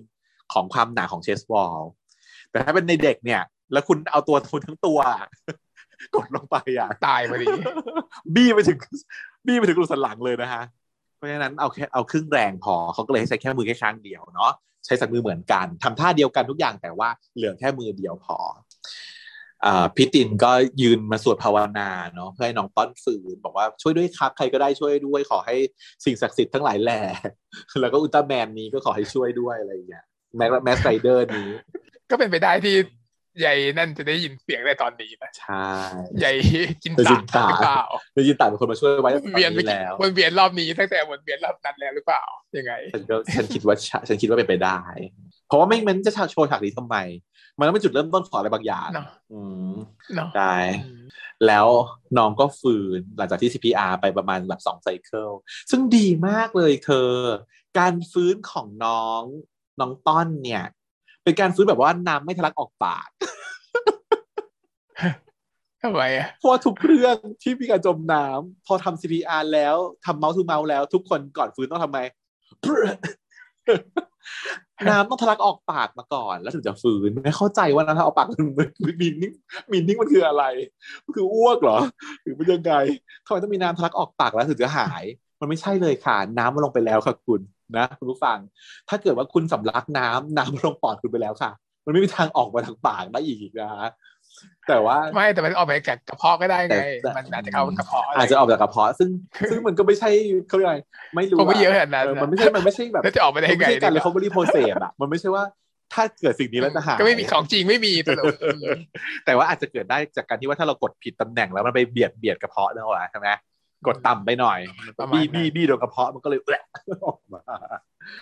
เรื่องนี้เห็นไหมเรื่องนี้หมอทำคุณจะเห็นการฟื้นโดยที่ไม่ต้องสำลักน้ำออกมานะฮะเลิศก็ย้อนจบการแฟลชแบ็กพี่เขาถามว่าทำไมไม่ชอบหรอน้องต้อนดูหน้าแบบจ่อยๆโอ้ยใครจะไปชอบแบบพี่ผมเกือบตายที่นี่พี่ก็รู้อยู่แล้วนี่ดีนะที่ตอนนั้นพ่อพี่ช่วยผมไว้ทันไม่งั้นผมตายไปนานแล้วพี่ตินก็เลยบอกว่าจริงๆตอนนั้นมันเป็นความผิดของพี่คิดว่าจะต้องช่วยต้อนให้ได้ไม่ว่าจะยังไงก็ตามส่งสายตาแบบหวานซึ้งมองตาเกิดโมเมนต์ชิต้อนก็แบบหวั่นไหวไม่ไหวแล้วอ่ะก็เลยแบบบอกว่าแบบเลิกจ้องได้แล้วแต่ว่าไม่ใช่โกรธนะเป็นฟิลเขินอายแบบเลิกจ้องได้แล้วไงหน่วยอ่ะหน่วยตอนนี้มันหน่วยอ่ะทำไมมันหน่วยจังวะตอนนี้ก็เลยแบบงงเนาะทำไมมันถึงเป็นแบบนั้นเดิมทีก็ยังหวีดอยู่แบบ วีสยองนะไม่ใช่สวีท ยังแบบว่างองแง ไม่อยากจะยุ่งกับพี่เขาเฮ่อเวียงอยู่เลยอยู่ๆตอนนี้มาแบบหน่วยหรือความทรงจำมันค่อยๆกลับมาอะไรอย่างเงี้ยเนาะ เวลาเริ่มผ่านไปเริ่มจะจำใบได้ขึ้นมาแล้วมี feeling ก็เลยเขินจ้ะเขินพี่เขาก็เลยบอกว่าเดี๋ยวพี่ขอไปส่งที่บ้านนะน้องเขาก็แบบไม่เอายังไม่อยากกลับบ้านใช่แบบงงความด่วนเองตอนนี้ มันอ่อนระทวยไปหมดงั้นเอางี้ละกันพี่พาผมไปหาเสือดำหน่อยทีนึงก็เลยยิ้มกุ้มกริ่มแบบว่าขอไปดูแมวที่บ้านพี่หน่อยก็เป็นการไปดูแมวที่บ้านพี่เหรอนางก็แบบเอ้ยผมแค่อยากรู้ว่าพี่ดูแลเสือดำดีหรือเปล่าทีเมื่อก่อนไม่เห็นไปลูกก่อนไม่เห็นจะไม่อยากจะไปไม่ยังไม่มีรู้สึกเช่นลูกก่อนมันที่ไม่ไปอยู่ไงตอนที่ลูกที่ไปอยู่มันก็ไปแต่แรกเลยไงตอนแรกก็ไม่ไปไงที่พี่เขาชวนนะก็ไม่ไปแต่แหละลูกนี้คือแบบเสนอตัวเองไปเองเลยนะใช่ไหมพัฒนาลูก แล้วก็นางก็ได้ดีงั้นเดี๋ยวพาไปงั้นเอาอย่างนี้ละกันเดี๋ยวกินข้าวที่บ้านพี่แล้วเดี๋ยวค่อยติวกันนางว่าอุ๊ยไม่ได้เพราะว่าผมไม่ได้หนังสือมายังไงต้องกลับไปติวบ้านผม ก็คือไม่อยากกลับบ้านอยากไปบ้านพี่แต่ไม่อยากติวคือจะไปเล่นกับน้องกินข้าวได้แต่ว่าถ้าเกิดจะติวต้องมันที่บ้านผมตอนดึกๆอีกทีเชิญชวนมากอ่ะเชิญชวนมากอะไรกันนะกันหนาแม่ถ้าเกิดไม่อยากจะให้อะไรก็ไม่อยากจะติวไม่อยากอะไรก็บอกว่าไม่ติวอะไรก็ได้นะนี่แบบไม่มีหนังสือไม่เอาหนังสือมากลับบ้านเงี้ยหรือกลับไปเอาหนังสือที่บ้านก่อนแล้วค่อยไปบ้านพี่อะไรเงี้ยก็ได้หรือว่าอยู่บ้านพี่แล้วกลัวจะข่มขืนป่ะเลยต้องมาบ้านพี่ใช่อันนี้วางแผนไปหมดแล้วทุกอย่างสรุปวางแผนไปหมดแล้วทุกอย่างค่ะพี่ตีก็บอกว่าได้ครับได้ครับคุณหนูได้หมดเลยครับแล้วก็ประคองกอดขึ้นมาไม่ให้แบบลมไม่ให้แบบว่าเหยียบขีดอะไรอย่างเงี้ยนะอุ้ยคุณหนูมากอยากจะอุ้มแล้วอีกนิดเดียวจะอุ้มแล้วฝั่งน้องแก๊ปบ้างน้องแก๊ปก็กำลังเดินลอยชายจ๊อบแจ๊กใน ER อยู่ขณะที่เดินผ่านเตียงผู้ป่วยที่มันมีการใช้ผ้าม่านกั้นอยู่เนาะก็โดนลากเข้าไปในม่านกั้นเตียงหนึ่งห้องซึ่งไม่มีคนไข้อยู่เป็นพี่สิงห์แล้วก็ไอ้เชี่ยพี่สิงห์เฮ้ยแก๊ปกูมีอะไรให้มึงช่วยอ่ะผมไม่ว่างพี่น้องปฏิเสธน้องไม่รู้ว่าให้ช่วยอะไรผมไม่ว่างพี่ไปบอกพี่ปิ่นสิไม่เอากูมีงานให้มึงทำมีแค่มึงเท่านั้นที่ทำได้น้องก็แบบอุ๊ยมีความระทวยกับความว่ามึงเท่านั้นนะอีกแกเคยที่เชียร์ชอบถูกใช้งานแล้วก็คือกูเท่านั้นที่ทำได้ก็เป็นคำที่บอกว่าอ่ะใช่กับฉันได้ค่ะฉันจะทำถวายหัวเลยพอเธอพูดแล้วถึงนึกออกว่ามันเป็นอย่างนี้เหรอมันเป็นอย่างนี้ตอนแรกนึกไม่ออกว่ามันจะทำไมมันจะหน่วยทำไมไม่จะคิดลามกหรือเปล่าหรือยังไงมันก็ด้วยส่วนหนึ่งนั่นแหละแต่ว่ามันก็คือหน่วยด้วยเพราะว่าแบบงานนี้เป็นแค่เราเท่านั้นที่ทำได้ยังไงก็ต้องทำถวายหัวนะคะถ้าผัวพูดอย่างเงี้ยนางก็บอกว่าแล้วมันต้องลึกลับขนาดนั้นเลยอ่ะพี่นางก็พูดไปอีพี่ก็ดูสายตาแบบล็อกแรกดูแบบอยากจะมีเซ็กแล้วอ่ะ น้องมันก็เลยแบบตีความแล้วว่าแบบนี่มันกลางห้องฉุกเฉินเลยนะพี่ เอาเลยหรอตอนนี้ได้หรอได้เหรอ ถ้าเขาจะทำจริงจะยอมเหรอก็ยอมอยู่นะ ไม่เชื่อไม่จะพูดเลยเพราะมันไม่ดี ไม่ได้แต่ก็ยอมอยู่ทำตึกกลางห้องฉุกเฉินก็ไม่ได้แตกเท่าไหร่หรอก อย่างน้อยมันก็ยังแบบอยู่กัน2คนนะแต่ประสบการณ์ที่เชียร์คือแบบมี3คนในห้อง ก็ยังทำได้มาแล้วนะโอ้ยถ้าเกิดพูดขนาดนี้เธอต้องเตรียมเล่าแหละต้องมีคนหลังไมค์มาถาม ไม่เอาไม่เล่าอะค่ะมันไม่ดีทีนี้ไอพี่เขาก็แบบเอาหน้าเข้ามาใกล้แบบจะจูบแล้วก็บอกไอ้แก๊ปมึงติดต่อพ่อมึงให้หน่อยดิกูอยากแบบมีคนไข้อยากให้เช็คอัพหน่อยอะรอบๆอีแก๊ปก็คือแบบบูดอะเสียงบูดแบบบูดละ เสียงแบบเหมือนลมตดอ่ะฟี่เหี่ยวมันอารมณ์นางก็เลยบ่นโอ้ยนึกว่าเรื่องอะไรทำไมต้องทำให้คิดไกลด้วยวันเนี้ยพูดบ่นเสียงดังด้วยนะบ่นออกเสียงบ่นออกเสียงพี่ก็แบบอะไรมึงคิดอะไรของมึงเนี้ยแล้วก็ไม่มีอะไรครับแล้วทำไมต้องพ่อผมมาพี่ก็พามาตรวจที่นี่ดิพอดีอันนี้มันเกี่ยวกับจันศักดิ์อะถ้าพามาที่เนี่ยเดี๋ยวเราจับได้กันพอดีนะแล้วไอ้ขิมก็แบบพยายามมองแบบรอบๆในท่าเดิมของมันคือรอบๆล่อๆที่น้องคิดไปเองว่าจะจูบหรือเปล่าอะไรอย่างเงี้ยแกก็เลยเซ็งพี่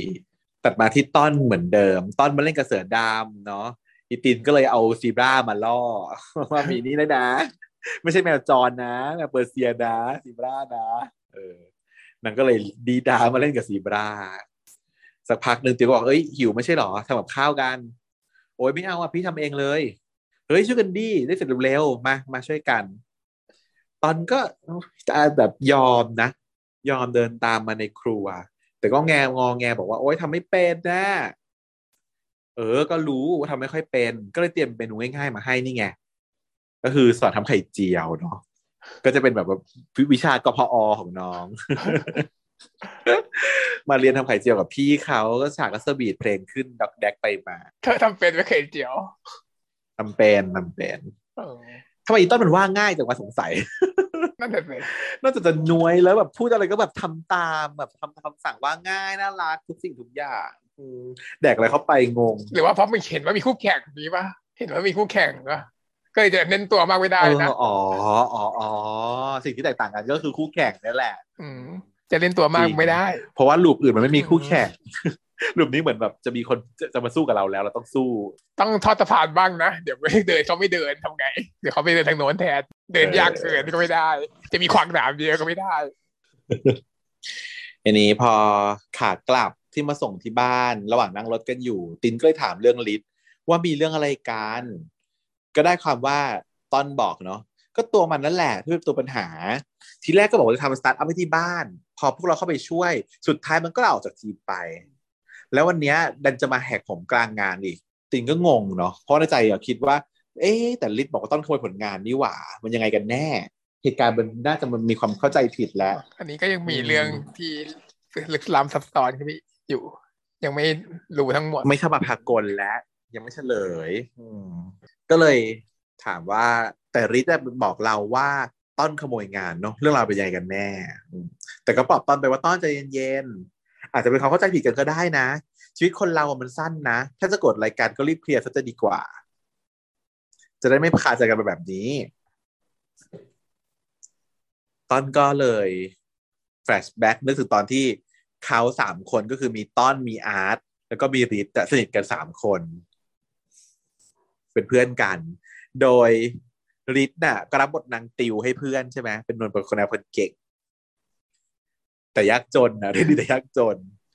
ก็ติวให้เพื่อน2คนก็น่ารักเนาะแต่ว่าต้นน่ะก็บอกพี่ตินว่าหลายอย่างมันเปลี่ยนไปหมดแล้วพี่ไม่ต้องพูดถึงมันอีกนะ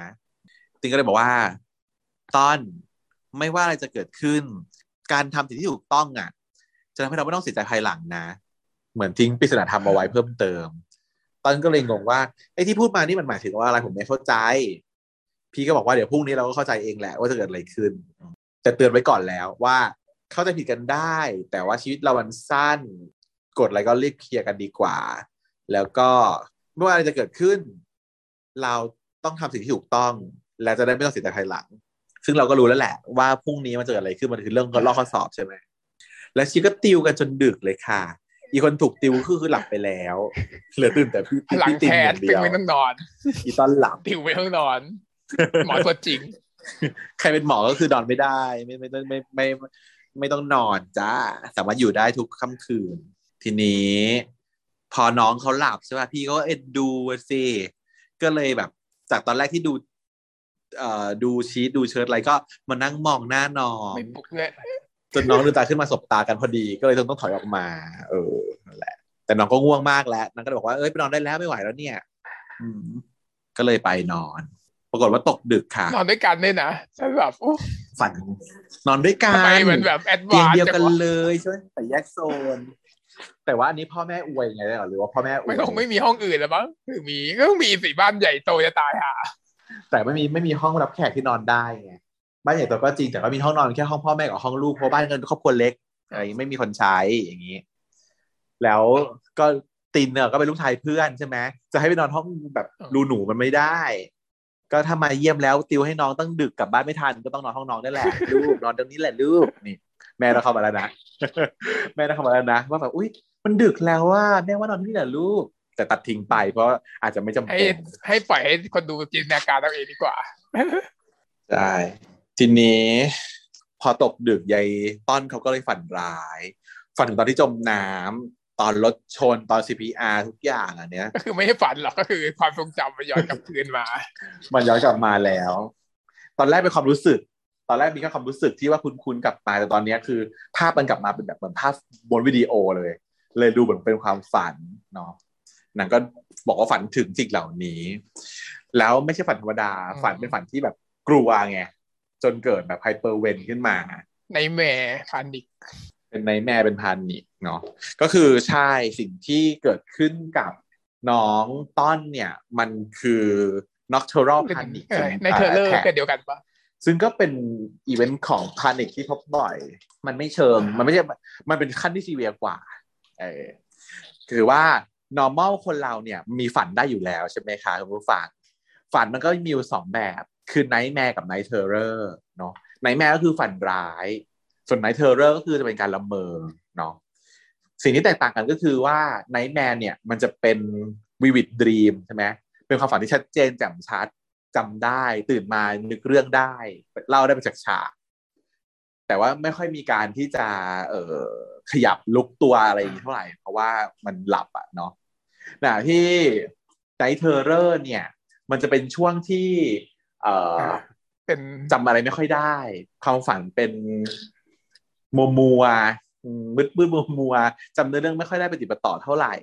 แล้วก็อาจจะมี night walking ร่วมด้วยพวกนี้ก็คือจะตื่นมาละเมอมีการเดินมีการลุกขึ้นมาพูดจานู่นนี่นั่นอะไรกันซึ่งพวกนี้จำไม่ค่อยได้เลยนะหลักไม่ลึกไงจะมีแต่คนที่นอนอยู่ด้วยอ่ะจะบอกว่าอ้าวเมื่อคืนมึงลุกขึ้นมาทำอะไรก็จะเป็นสองอันที่เป็นอันนี้คือปกตินะคะคุณผู้ฟังสองอันนี้เราเจอได้ธรรมดาอยู่แล้วในแมนไนเทอร์เรอร์แต่อันที่ไม่ปกติก็คืออันที่เริ่มdevelopการเป็นโรคขึ้นมาอันเนี้ยก็คือ nocturnal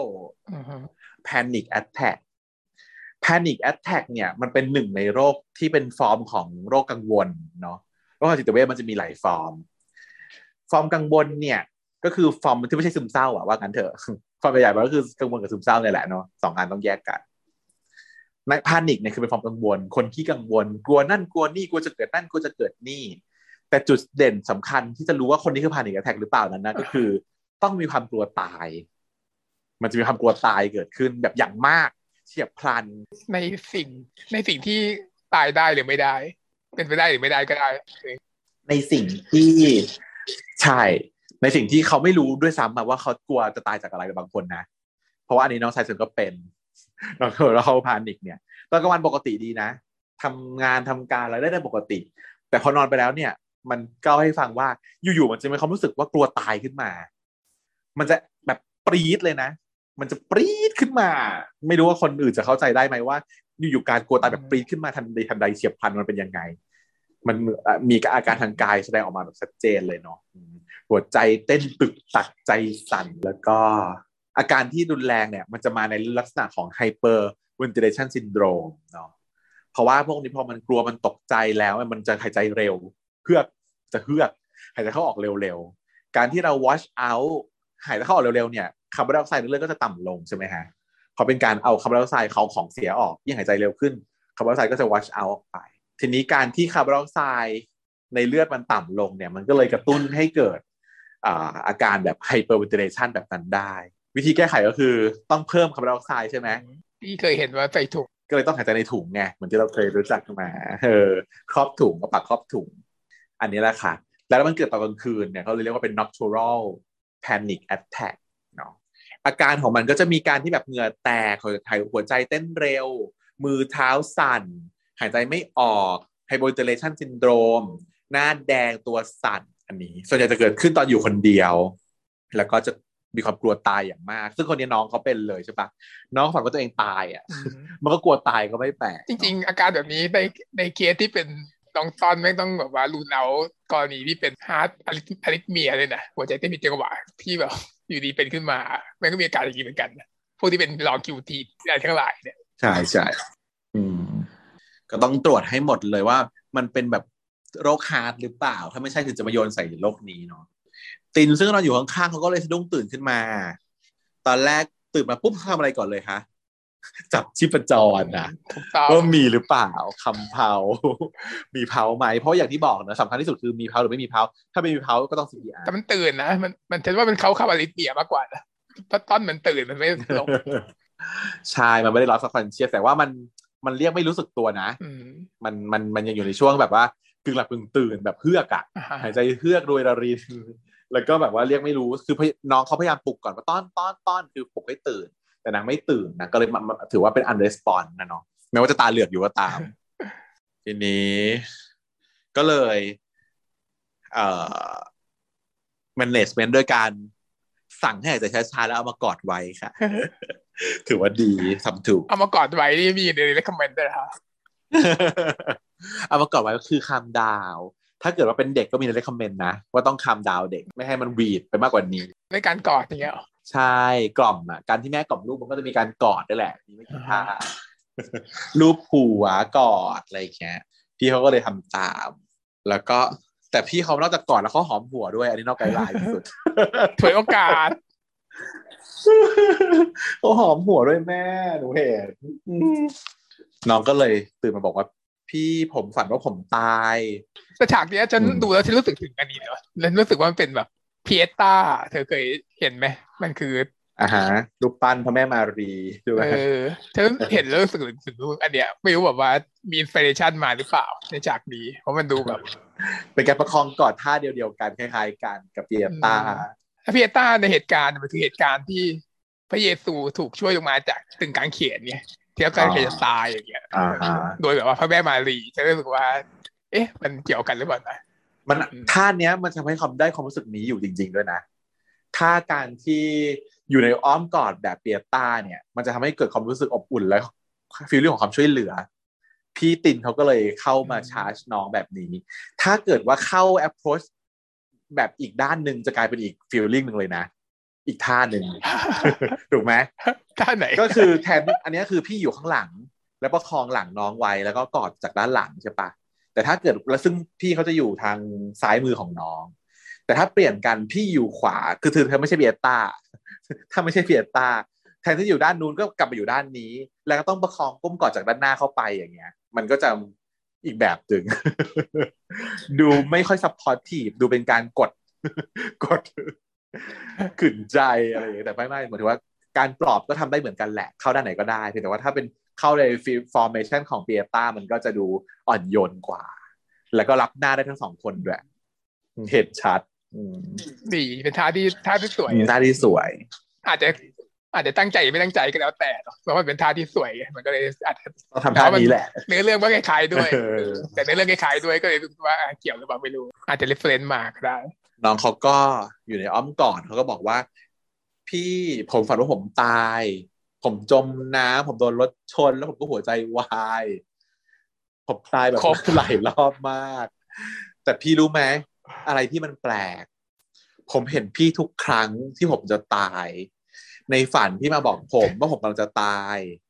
พี่ต้องคิดคืออะไรเว้ยตอนนี้ถ้าเกิดทุกครั้งที่ตายเห็นพี่ทุกครั้งพี่คือตัวการกินีใช่หรอพี่คือยมทูตไม่ใช่หรอ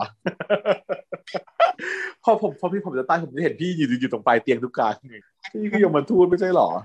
ต้องเลิกเจอพี่นะเพราะพี่เจอพี่เลยตายทุกทีการกินีจ้ะ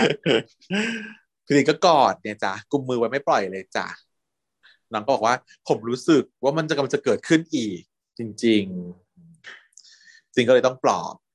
เรื่องทุกอย่างมันเป็นแค่ความฝันนะต้อนไม่ต้องกลัวพี่อยู่นี่แล้วพี่จะอยู่กับต้อนเสมอพี่พูดแล้วนะก็จะอยู่กับผมอ่ะทวงสัญญาทำไมใช่พี่สัญญาว่าจะดูต้อนเองต้อนไม่ต้องกลัวเลยแล้วก็กอดกันเนียนโลดจากตอนนี้ก็คือได้จะกอดกันทั้งคืนหลังจากนี้นะสัญญาให้เสร็จสับเป็นแฟนกันแล้วว่า แฟนกันโดยไม่ต้องพูดเออพี่ขานนั้นพี่น้องกันพี่น้องกันอะไรในวงการตามวงการพี่น้องกันอะไรต้องกอดท่านี้พี่น้องอะไรนอนกอดกันอันนี้มึงต้องไปฟังเพลงมิลลี่แล้วนะอย่างนั้นเผื่ออะไรเราเพิ่งดีก่อนนอนเผื่ออะไรต้องพูดเราบอกพร้อมอ่ะมาได้นะนั่นแหละแต่ว่ายังไม่พูดกันแต่ว่าฟิลนอนกอดดับติวเสร็จแล้วก็มานอนกอดอย่างเงี้ยมันไม่ใช่แล้วแหละเออถ้าเป็นลูกอื่นมึงต้องแบบพี่ทำไรเนี่ยพี่ข่มขืนทุบเราอย่างงี้ต้องด่าแล้วถ้าลูกอื่นนะต่อยแล้วถีบแล้วไล่กลับบ้านแล้วแต่ว่าลูกนี่ถือว่าพี่ติงเขาทำเกือบจะดีอยู่มีแค่บางอย่างที่รู้สึกว่าอินเวสซีฟมากไปแต่ว่าภาพรวมแล้วเหมือนกับพอเขามีเวลาน้อยไงเขาเลยต้องลุกมาพอสมควรเพื่อให้น้องเขารู้ว่าเราชอบน้องนะถึงถ้าน้องรู้ถ้าน้องโอเคกับเราก็จะดีก็อาจจะเป็นอย่างงั้นถือว่ากำลังดีขึ้นมาได้ความดีขึ้นมาพอวันรุ่งขึ้นต้นก็เลยแฮปปี้ดีดาทำไรไปได้รับการรดน้ำเหรอได้รับการฉีดยาเติมพลังมาเรียบร้อยแล้วชาร์จพลังไฟมาเรียบร้อยแล้วนั่นก็แบบเอ้ยไอ้อาร์ตแผลเป็นไงบ้างวะอุ้ยปวดนิดหน่อยแต่แค่นี้ทำอะไรกูไม่ได้หรอกแล้วเพื่อนสองคนลูกแพรกับไอ้วิทย์ก็โผล่ขึ้นมาบอกเฮ้ยมึงดูนี่สี่ของดีนะอีแพรโชว์โผล่ที่จะเข้าห้องอีอาร์ก็โวยวายว่าเฮ้ยมึงจะไปเข้าห้องสอบหรอตอนบอกว่าเอ้ยพวกมึงอยากทำอะไรก็ทำเองเลยนะกูไม่เอาด้วยโดนจับได้มันไม่คุ้มโหได้ไงอะมึงไม่ได้เพราะว่ามึงอะนั่งต่อกูกับตั้งข้างอีวิทย์มึงต้องรับ2กูส่งให้อีวิทย์ไงอีวิทย์ก็โวยวายว่ามึงก็ช่วยกันหน่อยดิวะตอนก็ไม่ได้ปฏิเสธคือปฏิเสธไปแล้วแต่ว่าพูดต่อไม่ได้ก็ถูกโยนยัดเยียดว่ายังไงมึงต้องช่วยแต่นางก็ใส่หน้าว่าดูเหมือนจะไม่เอาด้วยนะไม่เอาว่ารอบนี้ฉันได้รับการติวมาแล้วแต่ว่าชนะเลยใช่ส่วนอีอาร์ตนั้นติวก็ไม่ได้ติวแต่ว่าไม่สนใจอะไรหลับนอนได้แล้วเข้าไปก็เตรียมหลับถ้านอนในห้องสอบได้ก็คงไม่ต้องทำอะไรก็ได้ไม่สนใจเกิดอะไรขึ้นอยู่แล้วทีนี้พอเดินผ่านหน้าห้องสอบก็เห็นเจ้าลิศนั่งอ่านหนังสืออยู่ชีก็เลยแบบขอตัวอาร์ตแป๊บนึงไปทำธุระนางก็เข้ามาคุยกับลิศบอกขอโทษเลยบอกเมื่อวานกูขอโทษนะลิศก็ยืนขึ้นแล้วก็บอกว่าไม่ต้องดูเหมือนยังไม่ให้อภัยเท่าไหร่นะยังไม่ได้แบบยกโทษให้ก็บอกว่าไม่ต้องคือแค่มันเหมือนไม่อยากคุยด้วยกันแล้วไม่อยากคุยให้มันจบไปแต่ก็ไม่ได้อยากจะหาเรื่องต่อแล้วแต่ว่าก็จำได้ว่าอาร์ตปกป้องเขาไว้เมื่อวานใช่ไหมจนอาร์ตตัวเองต้องบาดเจ็บแล้วก็หัวก็แตกไปนางก็เลยถามว่าแล้วมึงเป็นยังไงบ้างเพราะที่จะถามคนที่เขาสนิทกันมาแผลไม่เป็นไรเลยมึงแต่มึงไม่เป็นไรก็ดีแล้วอาร์ตก็ยิ้มกว้างให้ตามสายปีไม้อ่ะน่ารักเป็นคาแรคเตอร์ที่น่ารักนางก็ยิ้มให้ว่าไม่ได้รู้สึกอะไรรู้สึกว่าอยากช่วยเพื่อนตัวเองยอมเจ็บครับถึงแล้วไอ้ลิศก็เลยบอกว่าแบบทีหลังมึงอย่าทำอย่างนี้อีกนะเหมือนจะเข้าใจขึ้นมาหน่อยนึงเริ่มกำลังจะซึ้งๆแล้วครูก็เลยเรียกเข้าห้องสอบตอนนี้เหตุการณ์เดิมก็จะเกิดขึ้นอีกเนาะต้อนไม่ส่งโพยคราวนี้เหตุการณ์เหมือนเดิมแต่ว่าปกติแล้วต้อนต้องควรส่งโพยแต่พอดีคือโง่ถ้าจะมีโพยอย่างนี้แล้วจะต้องส่งกันอย่างนี้ทำไมไม่เอาเข้าคนละใบจริงก็หลอกว่าคนละใบไปสิทำไมจะส่งทำไมโพยส่งทำไมก็หล่อละแล้วมันมีการสอบที่เอาโพยเข้าไปแล้วจะทำได้ด้วยหรอวะไม่มีหรอกก็จะจำเลยสิแค่ได้โพยกระดาษแค่นี้นะมึงจำกระดาษแค่4 คูณ 4ไม่ได้มึงไม่ไปสอบถูกป่ะก็จริงไม่รู้ว่าโพยนี้มีความสำคัญยังไงแต่เราก็ไม่รู้ไงว่าการเรียนอย่างอื่นๆเนี่ยไอ้พวกสูตรเลขที่แบบไม่อยากจำแต่ว่าต้องเขียนต้องใช้อาจจะมีก็ได้นะการมีโพยมันจะช่วยย่นระยะให้เราได้มากหรือเปล่าบ้ามันก็จำได้มันมีจะมีสูตรอะไรที่ยาวกว่าสูตรการแพทย์สูตรยาทั้งหลายอย่างเช่นแบบว่าสูตรการคำนวณหา GFR ของเด็กชายอย่างเงี้ยยาวเหยียดคูณตัวเลขไม่รู้เท่าไหร่อะไรอย่างเงี้ยแต่ก็ไม่รู้ไงว่าหลักทางฟิสิกส์อะไรเขามีไหมสูตรยาวที่ต้องจำแต่ไม่อยากจำไม่เส้นเฉียวมากแต่ว่าก็ต้องอยากรู้เคยจดไปยังไงก็ตามกระดาษ4 คูณ 4มันจะใส่ข้อมูลสักเท่าไหร่เชียวยังไงหัวเราต้องจำได้แม่แต่ก็อย่างว่าอย่าไปพูดอย่างนี้เดี๋ยวหาว่าบูจี้เดี๋ยวหาว่าบูจี้คนจำไม่ได้ทีนี้มันก็ส่งมาใช่ไหมแต่ตอนน่ะไม่ส่งต่อ แต่อีบินก็มาคว้าไปเองอ่ะทวงยิกเอามานี่จนครูก็เลยเห็นไงสามีก็เลยเดินมาหาอีบินก็เหมือนเดิมค่ะโยนไปด้านหลังทางวาริศอยู่ดีครูเดินมาถึงปุ๊บวิ่งไปจกโพยก่อนเลยแล้วก็แบบว่าปรับบริษตกทันที ไม่ต้องมีใครแบบโบยหรืออะไรทั้งสิ้นเลยนะครูเป็นเองทำมาหลายรูปแล้วก็เลยตอนนี้ณจุดนี้แหละที่ทำให้ต้นเขาคิดถึงคำพูดของพี่ตินว่าทำสิ่งที่ถูกต้องจะไม่ต้องเสียใจภายหลังนะเนาะนางก็เลยทำบอกว่าโอ้ยโพยอันนั้นไม่ใช่ของวาริศครับผมยืนยันให้ได้เป็นของลูกแพรนั่นเองซึ่งพอเสร็จปุ๊บลูกแพรกับวิทย์ก็เลยโดนเรียกพบต่อโดนปรับตกแล้วก็ส่วนเจ้าอาร์ตเดินออกมาพร้อมกับพี่ต้อนเนี่ยก็บอกว่ามึงคิดดีแล้วหรอที่บอกว่าเป็นของลูกแพรจะดีหรอวะอ้าวกูแค่พูดความจริงอ่ะมึงแต่ว่าลูกแพรเป็นเพื่อนเรานะเว้ยถ้าเกิดแต่ถ้ากูไม่บอกอ่ะไอ้ฤทธิ์ก็ซวยเปล่าๆเลยนะเพื่อนกันก็จริงกับมึงแต่ว่าเราถ้าทำผิดเราก็ควรว่าไปตามผิดหรือเปล่าอีกอย่างเราทำผิดต่อฤทธิ์มามากเกินไปแล้วนะเว้ยแสดงว่าตัวต้นเองก็รู้ว่ามีอะไรบางอย่างที่ตัวเองทำผิดกับตัวฤทธิ์เขาแต่ว่าเขาก็บอกว่าแต่กูเป็นห่วงพวกมันสองคนว่ะเพื่อนนะเนาะเฮ้ยไม่ต้องห่วงหรอกนะยังไงสองคนเอาตัวรอดได้อย่าโลกสวยมากฤทธิ์ก็โอเคอย่ามันดวนทู่อ่ะส่วนไอฤทธิ์ได้รับการช่วยเหลือไว้แต่ยังไม่ได้พูดอะไรออกมาเดินผ่านไปเนาะตอนก็มองตามว่าแบบเคลียร์ยังวะนี่คือเคลียร์ยังวะน่าจะเคลียร์ได้แล้วนะ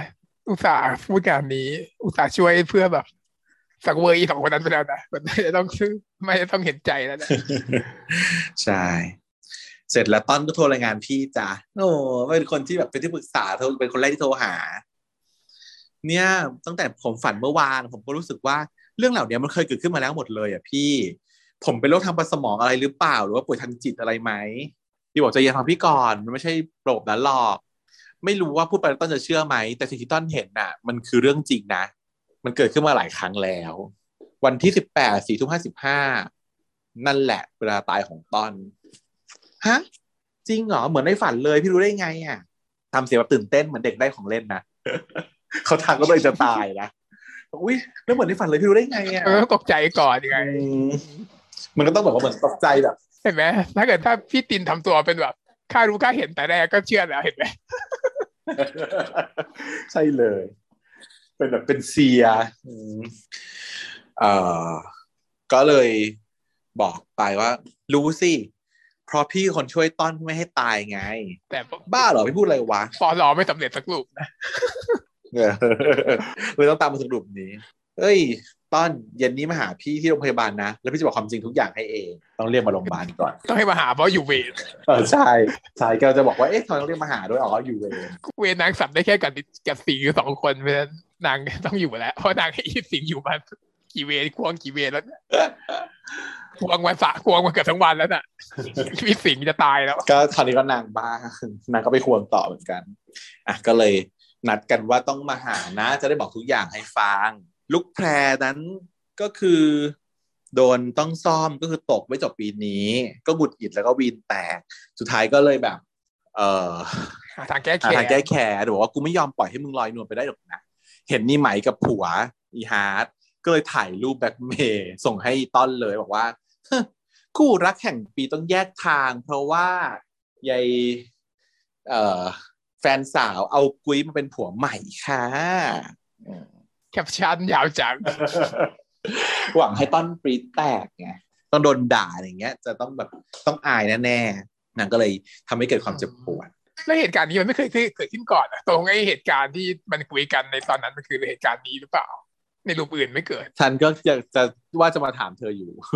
ว่ามันใช่เหตุการณ์นี้หรือเปล่าที่บอกว่าต้นกับไหมทะเลาะกันน่ะแล้วก็ที่ต้นบอกว่าคนอื่นมองว่าเราเป็นคนโง่นะเว้ยอะไรเงี้ยน่าจะเป็นการถูกจับได้เหมือนกันแต่อาจจะไม่ใช่อีเวนต์นี้ไม่แน่ใจทีนี้โดนประถ่ายประจานเนาะฝั่งฤทธิ์บ้างฤทธิ์เพราะความจริงที่ไตหายไปข้างนึงค่ะ แต่รอบนี้คือสิงกับแก๊ปก็นั่งอยู่ด้วยมาด้วยก็โอเคมีคนคอยซัพพอร์ตเยอะขึ้นเพิ่มขึ้นอีก1คนแก๊ปก็บอกว่าแก๊ปได้พูดสิ่งที่เราพูดกันมาตลอด2 ตอน 3 ตอน ก็ผลแลบปกติดีนี่เขาก็ใช้ชีวิตได้ตามปกติใช่ไหมครับพ่อซึ่งมันก็เลยเหวี่ยงว่าแบบว่าไอ้แก๊ปถ้ามึงตื่นมาแล้วไตหายไปข้างนึงมึงใช้ชีวิตปกติไม่รู้สึกอะไรเลยแกก็รู้สึกบ้างแหละนะอีแก๊ปก็เลยแบบโดนอีกแล้วกูอยู่เฉยก็โดนพูดจาดีก็โดนต่อหน้าพ่อเลยนะได้ต่อหน้าพ่อด้วยพ่อแก๊ปก็เลยถามว่าแน่ใจใช่ไหมว่าไอ้หมอสักอะทำเนี่ยมันแค่ผ่าตัดต่อมบกไตหรือก็บอกว่าก็สักเขาพูดอย่างนั้นแหละครับมาสักเขาพูดอย่างนั้นเฮ้ยไม่ต้องห่วงนะมึงเดี๋ยวกูจะช่วยมึงฟ้องอาจารย์สักเองเรามีหลักฐานมากพอที่จะเอาผิดอาจารย์ได้แต่ลิศคือน้ำตาไหลแล้วร้องไห้บอบบางเลยทำไมไม่สู้เลยอ่ะทำไมดูไม่สู้ดูจนมันเป็นแบบว่าคนจนไงคนจนไม่กล้าสู้นางบอกว่าผมคงไม่มีปัญญาสู้กับอะไรพวกนี้หรอกครับเฮ้ยเอาหน่อยดิน้ำกลัวหน้าที่ผลด้วยเนาะใช่นางบอกว่าขอบคุณนะครับแต่ผมสบายดีแล้วก็ลุกหนีไปพี่เขาก็เอ้ยแบบลิศอย่าไปให้พี่ไปด้วยแต่ว่าสิ่งจะตามไปคุยเนี่ยแต่แก๊ปดึงไว้เพราะว่าบอกว่าพี่ยิ่งพี่ไปตอนนี้เนี่ยน้องเขาไม่ยิ่งไม่สบายใจนะอ้าวแล้วมึงจะห้ามกูไหมว่าแก๊ปยังไงกูจะช่วยน้องเขาให้ได้แก๊ปรู้แก๊ปเข้าใจแต่พี่ให้เวลาน้องเขาหน่อยดีเมื่อกี้พี่ไม่เห็นหน้าน้องเขาหรอเขามีประวัติกินยาคลายกังวลอยู่นะไปพูดกดดันแบบนี้ไม่มีประโยชน์อะไรก็เป็นยาตัวที่คนอาจจะรู้จักน้อยกว่ายาต้านเศร้าเนาะคือยาคลายกังวลนั่นเป็นหลักฐานชั้นดีที่บ่งบอกให้เรารู้ว่าอารมณ์มันเป็นเพียงแค่นิวโรทรานสมิตเตอร์เท่านั้นความรู้สึกอะไรต่างๆอะไรอย่างเงี้ยค่ะมันถูกเขาโทรได้ด้วยยาทั้งนั้นเลยอันนี้ก็เป็นยาที่จะเอาไว้ต้านความกังวลพวกแบบว่าโรคๆทั้งหลายคนที่แบบอะไรอะไม่กล้าพรีเซนต์หน้าห้องอะไรอย่างเงี้ยนะหรือว่ากังวลนู่นกังวลนี่ตลอดเวลาเป็นห่วงนู่นห่วงนี่เครียดอะไรอย่างเงี้ยพวกเนี้ยก็ให้กินแอนโซไลติกเอเจนต์ก็คือยาคลายกังวลสั่งพี่ตีนเขามาเดินงุ่นง่านอยู่หน้า ER เพราะว่ามารอต้อนใช่ไหมจนพี่ต่อยทักว่าวันนี้จะมีใครมาหาเหรอคะหมอตีนตีนก็เลยเฉลยว่าก็น้องคนนั้นแหละน้องคนที่ปรึกษาแล้วแหละก็จะมาบอกว้ายตายแล้วคบกันไปที่ไหนแล้วเนี่ยไวไฟมากพี่เดี๋ยวตามไม่ได้กันหรือยังมาหาเขาไวไฟแต่ตัวเองไปได้ตั้งแต่วันแรกนะที่ไปงานนะใช่อันนี้ถามว่าเสด็จศึกหรือยังบอกว่ายังก็จะบ้าเหรอจะศึกอะไรแต่ก็บอกว่าแหมแต่ดูทรงแล้วอีกไม่นานหรอกค่ะพี่ลิมพี่ต่อยทำนายไว้แล้วอีกไม่นานใน EP 10นี่แหละฉันว่า EP 10เนี่ยต้องมีฉากได้กันแน่นอนไม่จอยใหญ่ทำไมใช่เพราะไม่งั้นนะเรื่องนี้จะแห้งเหือดยิ่งกว่าเรื่องอันที่ตายอีกนะเรื่องที่ตายยังมีเลิฟซีนไปบ้างแล้วนะหลังจากช่วยถ่ายไป 2-3 ตอนก็คือหลังจากที่พี่ต่อยแซวเสร็จแล้วเนี่ย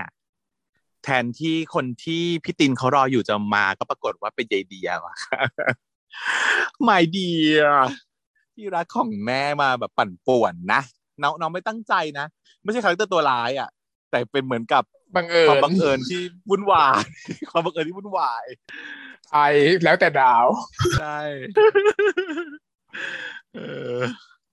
ชีก็เดินมาหาพี่ตินค่ะเดียก็แบบมาไหมพี่ตินบอกเดียมาไหมเพราะว่าก็ตาก็ล็อกแล้วนะกลัวจะเป็นเรื่องกลัวน้องมาเจอแล้วจะเป็นเรื่องมีปัญหาอีกบอกก็มาหาพี่ตินนั่นแหละค่ะว่างแป๊บนึงไหมอ่ะเดี๋ยวจะปรึกษาเรื่องการทำงานระหว่างสันกับ ER นะคะเขามาดีนะเขามาแบบมีหลักการเขาบอกว่าเป็นการทำงานร่วมกันของ2แผนกเพราะว่าสันกับ ER เนี่ยมันต้องเจอกันบ่อยอยู่แล้วเนาะ ER เป็นคนแรกที่ดูคนไข้ให้กับศัลยกรรมแน่นอนแล้วพอมีเคสที่ต้องผ่า emergency ก็คือต่อศัลยกรรมฉันว่าในกระบวนการ emergency ที่เกี่ยวข้องกับต้องเข้าเกี่ยวกับ ER เยอะๆศัลยกรรมมันก็เกี่ยวเยอะสุดเนาะเคสพวกผ่าตัดทั้งหลายมันชอบมา ER ต้องทำ EMER ก็พอกับเมดแหละคอนซัลท์พอกันแต่เมดมันจะแบบว่าความ EMER ของความแบบโรคแบบโรคๆอ่ะมันจะไม่เท่าไหร่สันมันจะโรคเยอะมันพิเศษเคสมันอาจจะแบบเหมือนกับว่าเมดเนี่ยหมอคนนึงเนี่ยสามารถดูคนไข้ได้ค่อนข้างเยอะสมมติว่า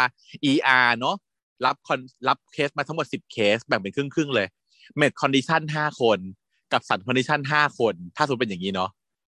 อีเคสสันคอนดิชัน5คนเนี่ยต้องใช้หมอสัน5คนในการผ่าพร้อมกัน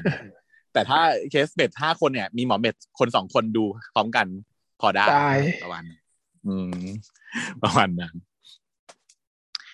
อ่ะแล้วก็เลยมาขอโคดหน่อยบอกนะคะแป๊บเดียว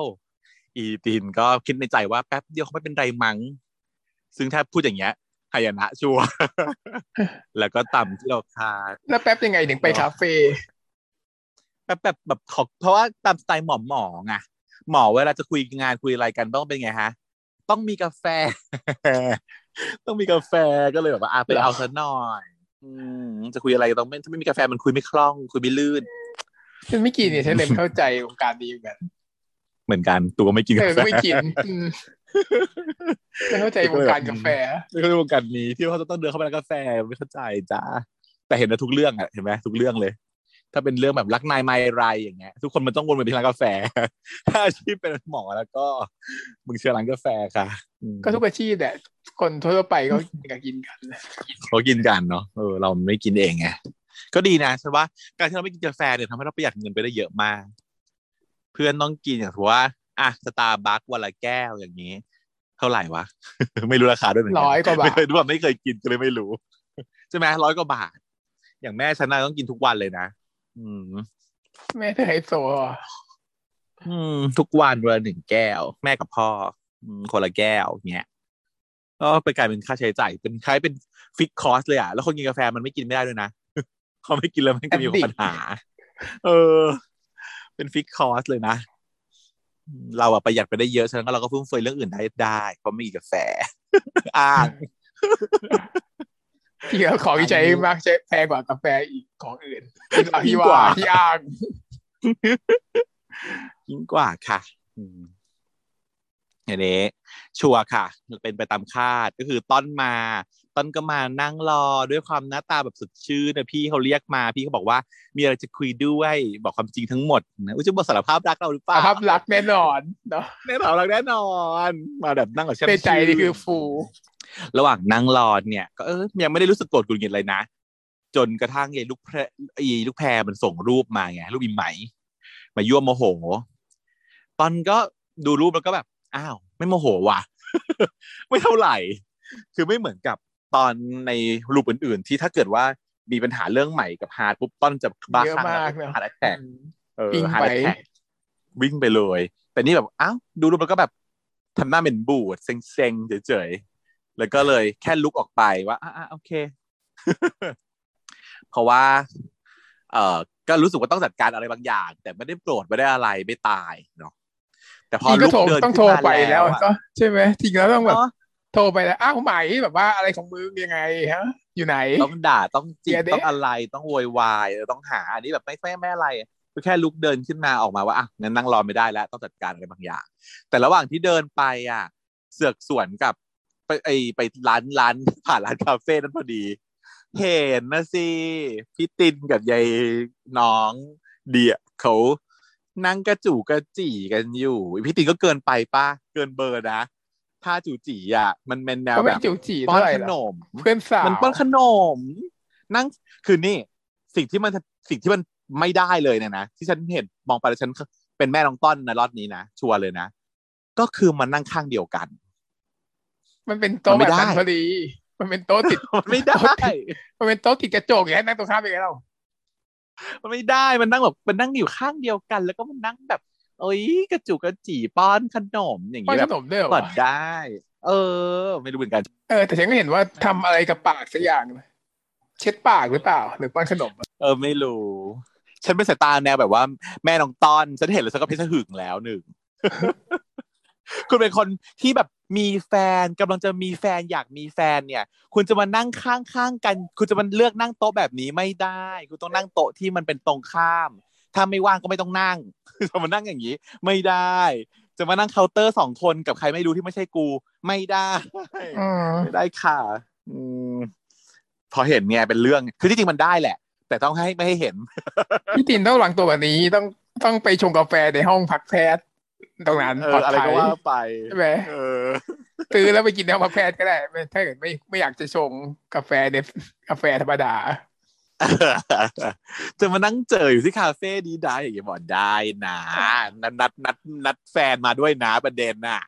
เราจะมานั่งอย่างนี้แล้วยิ่งรู้อยู่แล้วว่าเขาหึงอ่ะถูกไหมรู้ไหมว่า ลูซี่ก็นางยังแกล้งให้หึงอยู่ตอนนั้นที่ดังแบบชัดหรือว่าจะแกล้งเพิ่มไม่ได้ผลแล้วตอนนี้ผลตรงข้า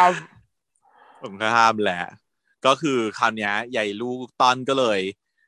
แบบเห็นเช็ดปากดูดีก็เลยโกรธอันนี้มากกว่าใช่ทีนี้ระหว่างนั้นใหม่โทรมาพอดีขออธิบายตอนก็เลยแบบโอเคอ่ะงั้นแบบอยู่โรงพยาบาลใช่ไหมโทรก็อยู่โรงพยาบาลเหมือนกันใช่ไหมไปลงกับอีใหม่ดีกว่าอีใหม่ซวยใช่ไปวีนกับไอ้ใหม่ดีกว่าเพราะว่าไหนๆมึงก็อยู่โรงพยาบาลอยู่แล้วกูก็อยู่โรงพยาบาลพอดีด้วยเหมือนกันพุ่งขึ้นไปที่ห้องแม่อีใหม่เลยไอ้ใหม่มันก็พยายามจะไล่ฮาร์ดออกจากห้องว่าออกไปก่อนเดี๋ยวต้อนมาแต่ฮาร์ดมันแบบดื้อแล้วมันไม่ยอมออกมันไม่ยอมไปว่าทำไมกูต้องไปด้วยแล้วกูล่ะแล้วกูจะเป็นยังไงอะไรอย่างเงี้ย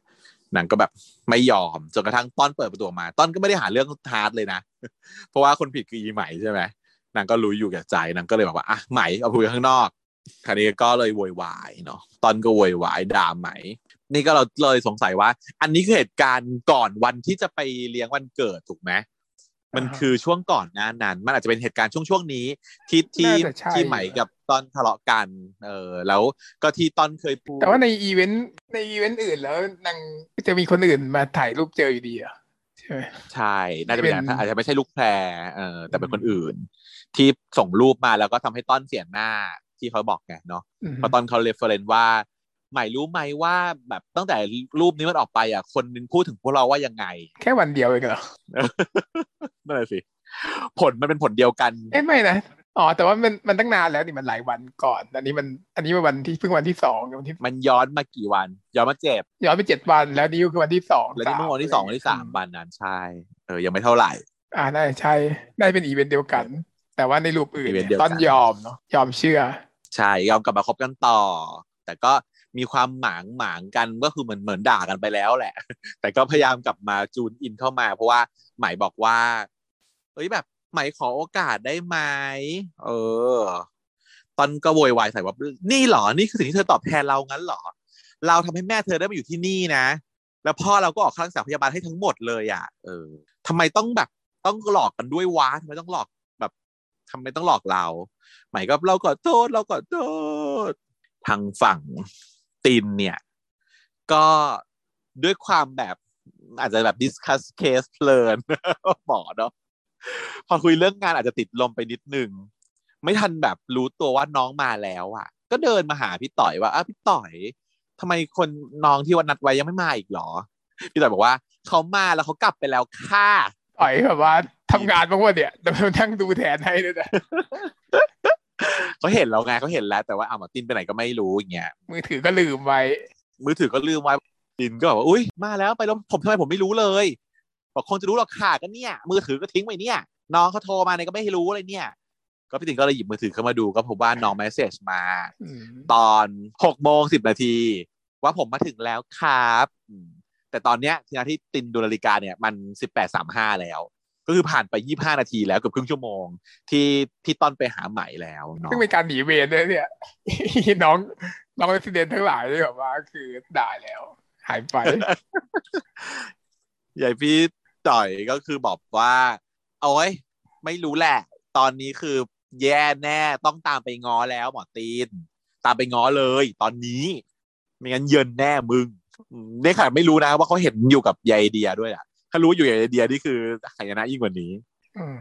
ส่วนฝั่งทางต้นก็คือใหม่ก็พยายามขอโทษที่โกหกต่อจากนี้เราจะมีแค่ต้นคนเดียวจริงๆนะเชื่อเราอีกครั้งได้ไหมต้นก็บอกว่านี่เธอจะคิดว่าเราจะเชื่อคนที่หลอกเราได้งั้นหรอให้โอกาสเรานะเราจะเลือกต้นคนเดียวเลือกต้นตกเราจะเลือกต้นก็คือใหม่นี่มันแบบเหมือนกับสวยอะเนาะ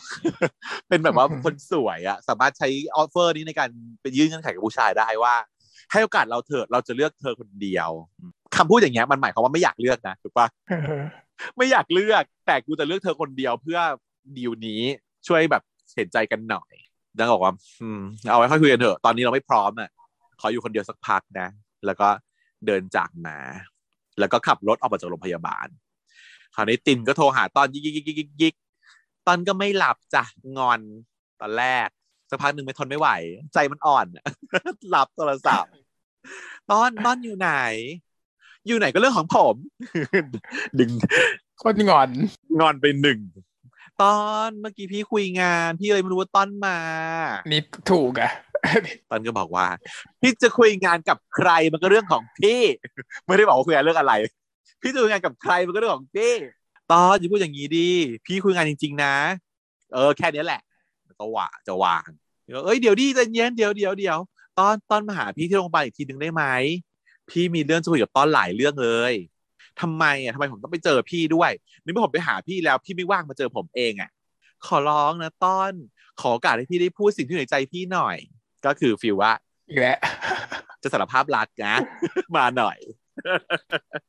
ใจอ่อนอีกแล้วต้อนก็บอกงั้นพี่ก็ต้องมาหาผมที่หอนาฬิกาตอนนี้เลยอุ้ยตอนนี้ไปไม่ได้ตอนนี้มันพี่อยู่เวรต้นอ้างเวรตลอดเวลาอ้างเวรแล้วหนึ่งแล้วเมื่อกี้กูเห็นแล้วว่ามึงไปจูจีกับอีดังเดียอ้างเว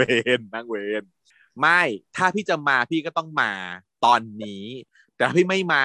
มันก็เรื่องของพี่แล้วล่ะแค่นี้นะแล้วก็วางโทรศัพท์ไปอีทีก็แบบต้นเดี๋ยวต้นอีปิ่นเดินเข้ามาพอดีซวยค่ะปิ่นพี่ฝากเวรก่อนนะแป๊บนึงเดี๋ยวพี่มาก็คือไม่รอฟังคำตอบอีปิ่นเลยไปเลยทิ้งเวรซึ่งทิ้งไปรอบหนึ่งแล้วด้วยนะแบบแต่เมื่อกี้ยังพออ้างได้ว่าไปกินข้าวตกโมงอะไรอย่างเงี้ยไปกินข้าวเมื่อกี้มันอยู่ในโรงพยาบาลอยู่ในคาเฟ่ในโรงพยาบาลแล้วก็เป็นแบบอยู่ในร้านก็โทรได้กลับมาได้อะไรอย่างเงี้ยถือว่าไปซื้อข้าวโทรได้มือถือก็ไม่เอาไปจริงด้วยแต่มือถือไม่เอาไปว่ะตามเดียละกันอยู่กับเดียอะไรฝากพี่ต่อยไว้พี่ต่อยรู้เพราะว่าพี่ต่อยเห็นนี่ต่อยเห็นนี่อยู่กับเดียนี่แต่ว่าคราวนี้คือมึงทิ้งเวรไปเลยนะอันนี้ไม่ถูกแน่ๆอันนี้ไม่ได้แน่ๆแต่ว่าถ้าจะออกไปจริงๆต้องแลกเวรแต่แลกไม่ได้ด้วยแหละแต่ว่านี่คือฟอร์สปิ่นเป็นแบบแลกแบบฟอร์สบอกปิ่นมาอยู่ตรงนี้ไม่รู้ด้วยว่าปิ่นไหนปิ่นก็แลกไม่ได้ปิ่นเป็นเดนสองอยู่แล้วก็อยู่เวรอยู่แล้วด้วยแหละเผลอแบบวีปิ่นอยู่เวรนี่อยู่แล้วทิ้งไว้ให้ปิ่นเป็นปิ่นมึงเป็นชีพไปนะอย่างนี้ใช่จะคอนเซิลปิ่นถ้าอีแก๊ปจะคอนเซิลปิ่นพี่ไม่อยู่เด่นหนึ่งคนเดียวเหรอเด่นหนึ่งคนเดียวเด่นสองหนึ่งคนเด่นหนึ่งคนเด่นสามสองคนทีนี้ซึ่งปิ่นดูเพลียๆมากนะดูจะตายได้เหมือนกันนะไม่รู้เหมือนกันก็น่าจะอยู่ควงมาอยู่เหมือนกันทีนี้ไอ้ทิตตินเขาออกมาที่หน้าโรงพยาบาลยังไม่ทันไปถึงไหนเลยยังไม่ทันขึ้นรถเลยนะเจอคนไข้กำลังโวยวายอยู่เอามีดมาขู่เรียกหาหมอศักดิ์อีเวนต์ใหม่เลยอีเวนต์ที่ไม่เคยมีมาก่อนนิวอีเวนต์ไอ้คนไข้คนเนี้ยใช่ลุงแก้วไหมหรือไม่ใช่คิดว่าใช่นะคือตอนแรกฉันคิดว่าใช่ลุงแก้วเพราะว่าเราเคยเปิดตัวลุงแก้วมาแล้วรอบนึงใช่ป่ะแต่จำหน้าไม่ได้ว่าใช่คนนี้หรือเปล่าดูไม่ได้เหมือนกันหน้าดูไม่ใช่แล้วดูแบบคำพูดคำจาดูเหมือนไม่ใช่ลุงแก้วแต่ไม่รู้อาจจะเป็นลุงแก้วก็ได้ไม่รู้อะก็คือเป็นคนไข้คนหนึ่งอ่ะกำลังโวยวายเอามีดมาขู่อยู่เรียกหมอศักดิ์ยามก็มาลุมล้อมเนาะอีพิตินก็ตกใจเขาก็พูดว่าเกิดอะไรขึ้นวะจำไม่ได้เลยว่าทำไมมีคนไข้โวยวายที่โรงพยาบาลแบบนี้ด้วยก็แสดงว่าอีเวนต์เนี่ยไม่มีอะไรมันไม่เคยมีอีเวนต์ใหม่ลูปมันต้องเป็นแบบบัตเตอร์ฟลายเอฟเฟกต์ที่เกิดขึ้นจากอะไรบางอย่างที่ทำไปในลูปนี้เลยเกิดสิ่งนี้ขึ้นพอเห็นตินเขาก็โวยวายว่าไอ้หมอศักดิ์คิงเอาไตของหลานหาไปและคิงก็จะเอาไตหาด้วยใช่ก่อก็คือมันดูบ้าๆน่าใช่แหละน่าใช่ลุงแก้วนั่นแหละเพราะว่ามีหลานด้วยแต่ว่าหลานก็ไม่รู้ว่าหลานคือพูดถึงใครหรือว่าลุงของฤทธิ์หรอหรือว่าลุงแก้วลุงของฤทธิ์อีกทีก็ลุงของฤทธิ์แหละเพราะว่าตัวละครเป็นลุงฤทธิ์แค่นี้คิดว่าน่าจะเป็นแค่นี้อ่ะแล้วคนที่เพิ่งจะรู้ตัวว่าโดนขโมยไตมันก็มีฤทธิ์คนเดียวแหละมันต้องใช่แหละใช่แล้วลุงแก้วก็อาจจะสงสัยว่าตัวเองโดนขโมยไตอยู่แล้วด้วยมันก็เลยแบบอันเนี้ยเชื่อมโยงก็เลยมาอีพี่ตินก็เอ้ยผมไม่ใช่หมอศักดิ์นะคนไข้วางมีดก่อนนะตินพยายามจะคุยเนาะคำดาวคนไข้หมอช่วยคนไข้ได้นะครับไม่คิงไม่ต้องมายุ่งหาจะให้คิงหูว่าความเจ็บปวดเป็นจังไดอ่ะมันก็แบบว่าเสียบพุ่งก็ไปเสียบเลยค่ะอันเนี้ยน่ากลัวมากเลยอ่ะซึ่งมันเป็นเหตุการณ์อีเวนท์ที่เกิดขึ้นจริงอยู่บ่อยๆด้วยนะการทำร้ายเจ้าหน้าที่ช่วงหลังๆมาเนี้ยการเจ้าหน้าที่คือความปลอดภัยงงว่าทำไมอยู่ดีก็มีเดิมทีไม่เคยมีเนาะเดิมทีเราไม่เคยเรารู้สึกว่าทำไมมันถึงมีขึ้นมาได้มันไม่น่ามีอะไรแต่ว่าตอนนี้ทุกคนมาแบบทำอะไรไม่ได้ดั่งใจก็คือทำร้ายการทำร้ายหมอทำร้ายบุคลากรไม่ถูกใจก็ถ่ายรูปประจานลงโซเชียลไม่ถูกใจก็เอามารุมด่าประณามกันในโซเชียล ทำลายร่างกายเตะต่อยก็มียิงเยิงแทงเถิงมีหมดเดี๋ยวนี้ที่ ER โดยเฉพาะ ER เป็นด่านหน้าใช่ป่ะเขาต้องมีแบบ policy ที่จะต้องให้รักษาความปลอดภัยให้หมอเลยนะเดี๋ยวนี้เพราะว่ามันมีเหตุการณ์อย่างนี้เกิดขึ้นเยอะจริงๆเมื่อก่อนมันไม่ค่อยมีประหลาดมากทำไมอยู่ดีก็มีขึ้นมาคนมันเปลี่ยนแหละฉันว่า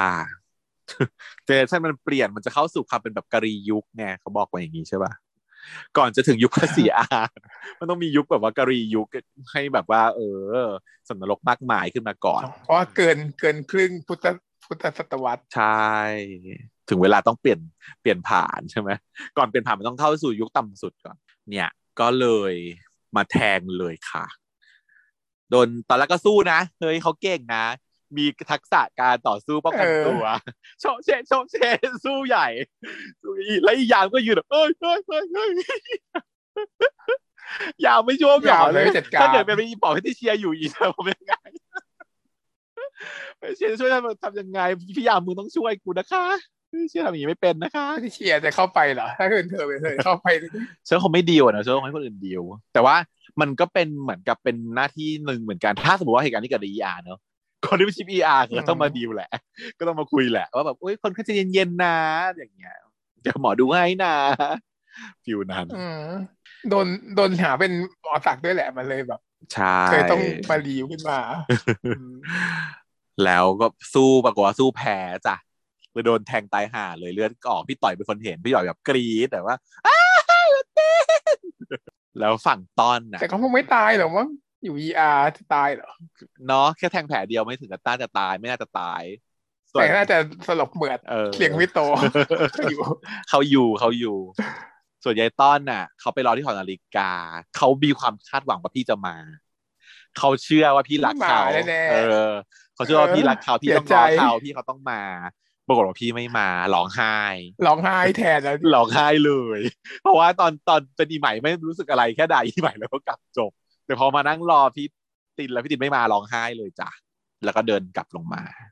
จบตัวอย่าง EP ถัดไปไม่มีตินเลย ไม่มีตินเลยแกงสุดแต่มันก็ถึงจุดไพวอตแล้วอะที่เรารู้สึกว่ามันต้องเป็นแบบเปลี่ยนแกนคือตอนแรกนั้น EP 1ถึง8มามันเป็นพี่ตินดำเนินเรื่องมาตลอดใช่ไหมอะแล้วมันก็ควรจะเปลี่ยนได้แล้วมันมี13 EP ใช่ป่ะสำหรับอันนี้ถึงเวลาน่าจะเปลี่ยนเพราะว่าแต่เปลี่ยนคนเดินเรื่องคงไม่ตายเนาะคิดว่าจะอยู่ใน ICU สลบอยู่ใน ICU มากกว่าน่าจะไม่ตายแล้วน้องก็ต้องหาทางทำอะไรบางอย่างทำอะไรสักอย่างอะไรต้องแก้อะไรต่อไปก็คือต้องแก้ให้ตัวเองไม่ตายต้องแก้อะไรต่อไปเพราะถ้าเกิดตัวเองตายเนี่ยโดยไม่มีพี่ตินช่วยไกด์ด้วยนะเนี่ยก็จะยากอยู่ระดับหนึ่งแต่ว่าจะให้มันแก้ทุกอย่างมันคงแก้ไม่ได้แต่ที่มันแก้ไม่ได้มาได้ครึ่งทางแล้วคิดว่ายังไปพอไปได้บ้างเนาะพี่เขาช่วยมาได้ระดับถ้าเกิดวนลูปรอบนี้มันจะรอดหรือเปล่าก่อนถ้าสมมติต้นตายตอนเนี้ยแล้วตอนที่ตินมันก้อนนี้ด้วยเนี่ยจะได้วนหรือเปล่าอีกรอบไหม ถ้าพี่ตินยังไม่ตายน่าจะได้วนนะ ถ้าพูดตามหลักเนาะ พูดตามหลักการเพราะว่าแต่ให้ตินไม่ตายมันต้องได้วนถ้าเมื่อถึงวันที่18แล้วตินยังอยู่ต้องได้วนแต่นี่เหลืออีกหลายวันอยู่แล้วเนี่ยเพราะฉะนั้นก็รอคิดว่าลูปนี้แต่ต้องหลุนแล้วล่ะมันคงไม่น่ามีหลุมสัตว์ไปแล้วดูแล้วเพราะน้องรักแล้วเนาะมันเป็นหลุมใหญ่ไม่มีให้สู้แล้วมึงไม่มีต้องไปทำอะไรแล้วถ้าย้อนอีกก็ชนะอยู่แล้วเพราะว่ามันแทบจะรู้ทุกอย่างแหละแต่ว่าคงไม่มีย้อนอีกทั้งสองคนเนาะตอนนี้ทุกอย่างน่าจะครบแล้วคราวนี้ก็รู้สึกว่าทุกอย่างมีทุกอย่างครบแล้วข้อมูลครูสะมันเตรียมข้อมูลมาให้ครบแล้วตัวละครออกมาหมดแล้วไม่มีใครไม่มีตัวละครลับแล้วตัวละครลับทุกตัวออกมาหมดแล้วเหลือแค่ไปเคลียร์แล้วเหลือแค่ไปเคลียร์ฉากที่เราบอกว่าเราเห็นในตัวอย่างเทรลเลอร์คือฉากนี้แหละที่โดนแทงที่มันยังเรายังรู้ว่ามันไม่ออกมามันก็ออกมาแล้วเรียบร้อยก็จะเหลือแค่ว่าEP หน้ามันจะมีความใกล้ชิดของสิงห์กับแก๊ปที่ต้องไป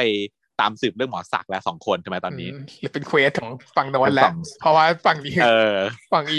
ตอนคงไปสืบเรื่องโน้นไม่ได้มันไม่มีครูเท่าไหร่ฝั่งนั้นน่ะตอนน่ะโชคดีที่พี่ตินตอนคงต้องมาเคลียร์เรื่องนี้ของตัวเองเพราะฉะนั้นก็ได้เคลียร์ได้ฝั่งหมอศักดิ์เนี่ยต้องเป็นทีมสิงแก๊ปซึ่งจะได้ใกล้ชิดแล้วก็รักกันในช่วงนี้แหละดีแล้วจะได้เด่นขึ้นมาด้วยหน่อยหนึ่งด้วยนะเพราะว่าสิงแก๊ปมันรู้สึกบทมันถูกทอนลงไปนิดนึง ในช่วงแบบพอเป็นลูกที่โฟกัสตินต้อนน่ะสิงแก๊ปมันก็เลยหายไป เนี่ยเดี๋ยวน่าจะได้นะทำงานมาถ่ายจะได้สกรีนไทม์ขึ้นมาเยอะมากแล้วพี่ตีนจะหายไปแทนแล้วเราลองมาลุ้นอันนี้ดีกว่าลุ้นปลั๊กแฟงกับอีดอยจะได้กันไหมดอยหายไปเลยดอยหายไปแล้วปลั๊กแฟงหายปลั๊กแฟงถูกเบรกถูกกันไว้แล้วแต่ตอนนั้นที่พี่ตินเขาบอกว่าปลั๊กแฟงขอเถอะอย่ามายุ่งเรื่องนี้อาจจะต้องกลับมาเนาะเพราะเนี่ยมันไม่ได้จะต้องตายแทนมันคืออีพี่ตินจะตายแทนปลั๊กแฟงแล้วเนี่ยโดนแทงเนี่ยเพราะต้องมีคนตายหนึ่งคนต้องหาคนมีจำนวนต้องให้ครบนะสองคนตามจำนวนคือจะเป็นใครนะนี่แหละสำหรับ triage นะคะเกินครึ่งเรื่องมาแล้วใครแม็กแล้วใครแม็กอีกแต่ว่าตอนนี้เนี่ยรู้สึกว่าเบานะสำหรับฉันมันผ่อนลงมาจบมันผ่อนลงมาหน่อยจบตัวเอกตายเลยนะมันไม่มันของฉันตลอดฉันมันไม่ impactแบบมากหมายถึงว่าเรารู้อยู่แล้วว่ามันมีฉากนี้แล้วฉากนี้มันก็มีในเทรลเลอร์เรารู้อยู่แล้วว่ามันจะมาเราแค่รอว่ามันมาตอนไหนแค่เราก็พูดไปแล้วว่าจะต้องโดนแทงในสักวันหนึ่งแต่เราก็ไม่อะไรมากแต่เราก็เตรียมใจไปแล้วด้วยเพราะเราไม่ได้แบบเราเห็นความน้อยทั้งตอนนี้เรารู้แล้วว่าจบเพี้ยแน่นอนค่ะตามนิสัยพี่มาเดี่ยวเราดูพี่มาเดี่ยวหลายรอบแล้วจนเรารู้แล้วว่าถ้าเกิดมาอย่างเงี้ยมาทรงเนี้ยมึงจบเพี้ยแน่นอนเป็นตอนผ่อนแล้วก็ขมวดผ่อนเสร็จก็ขมวดเราจะได้ขึ้นปมถัดไปแล้วไงเข้าสู่ช่วงแบบน่าจะเป็นองค์หลักนะคราวนี้ใช่ไหมเป็นองค์แบบองค์สาม ก็นี่นะฮะเดี๋ยวเราติดตามกันต่อไปในภายภาคหน้าเดี๋ยวคำถามที่เกี่ยวกับซีรีส์ใน EP นี้เนี่ยจะมีนะคะแล้วเดี๋ยวจะตอบคำถามในตอนช่วง Y From Home เนาะทีนี้เข้าสู่ช่วงสุดท้ายของรายการค่ะWhy from home มาเราสัญญากันว่าจะตอบปัญหาชีวิตของคุณผู้ฟังที่หลังไมค์มาถามทาง Twitter ทางเพจ Facebook เป็นปัญหาชีวิตของเขาก็คือปัญหาชีวิตของการแพทย์นั่นแหละค่ะเขาถามมาทางเพจเราเนาะอ่ะก็มาดูคำถามจากทางบ้านนะคะข้อแรกเขาถามมาว่าน้องฤทธิ์มีประวัติกินยาคลายกังวลยานี้ใช้รักษาผู้ป่วยแบบไหนครับแล้วก็เป็นโรคทางจิตหรือเปล่าอันนี้ก็ต้องมาตอบเนาะเรื่องของยาคลายกังวลก็คือเอาไว้รักษาโรคอะไรคะโรควิตกกังวลนั่นเองกลุ่มของ anxiety ซึ่งมันเป็นโรคทางจิตไหมเหรอเป็นเนาะมันเป็นกลุ่มของ mental disorder นะคะ mental disorder ก็คืออาการทางจิตแหละจริงๆถ้าเกิดว่าคุณเรียนลึกลงไปการทางจิตเวชเนี่ยมันมีเยอะแยะมากมายนะหลากหลายกลุ่มแต่ว่าที่หลักๆที่เราเจอกันบ่อยๆที่เราจะได้ยินชื่อกันบ่อยๆเนี่ยแน่นอนปัจจุบันนี้เราได้ยินคำว่าอะไรคะซึมเศร้านะโรคซึมเศร้า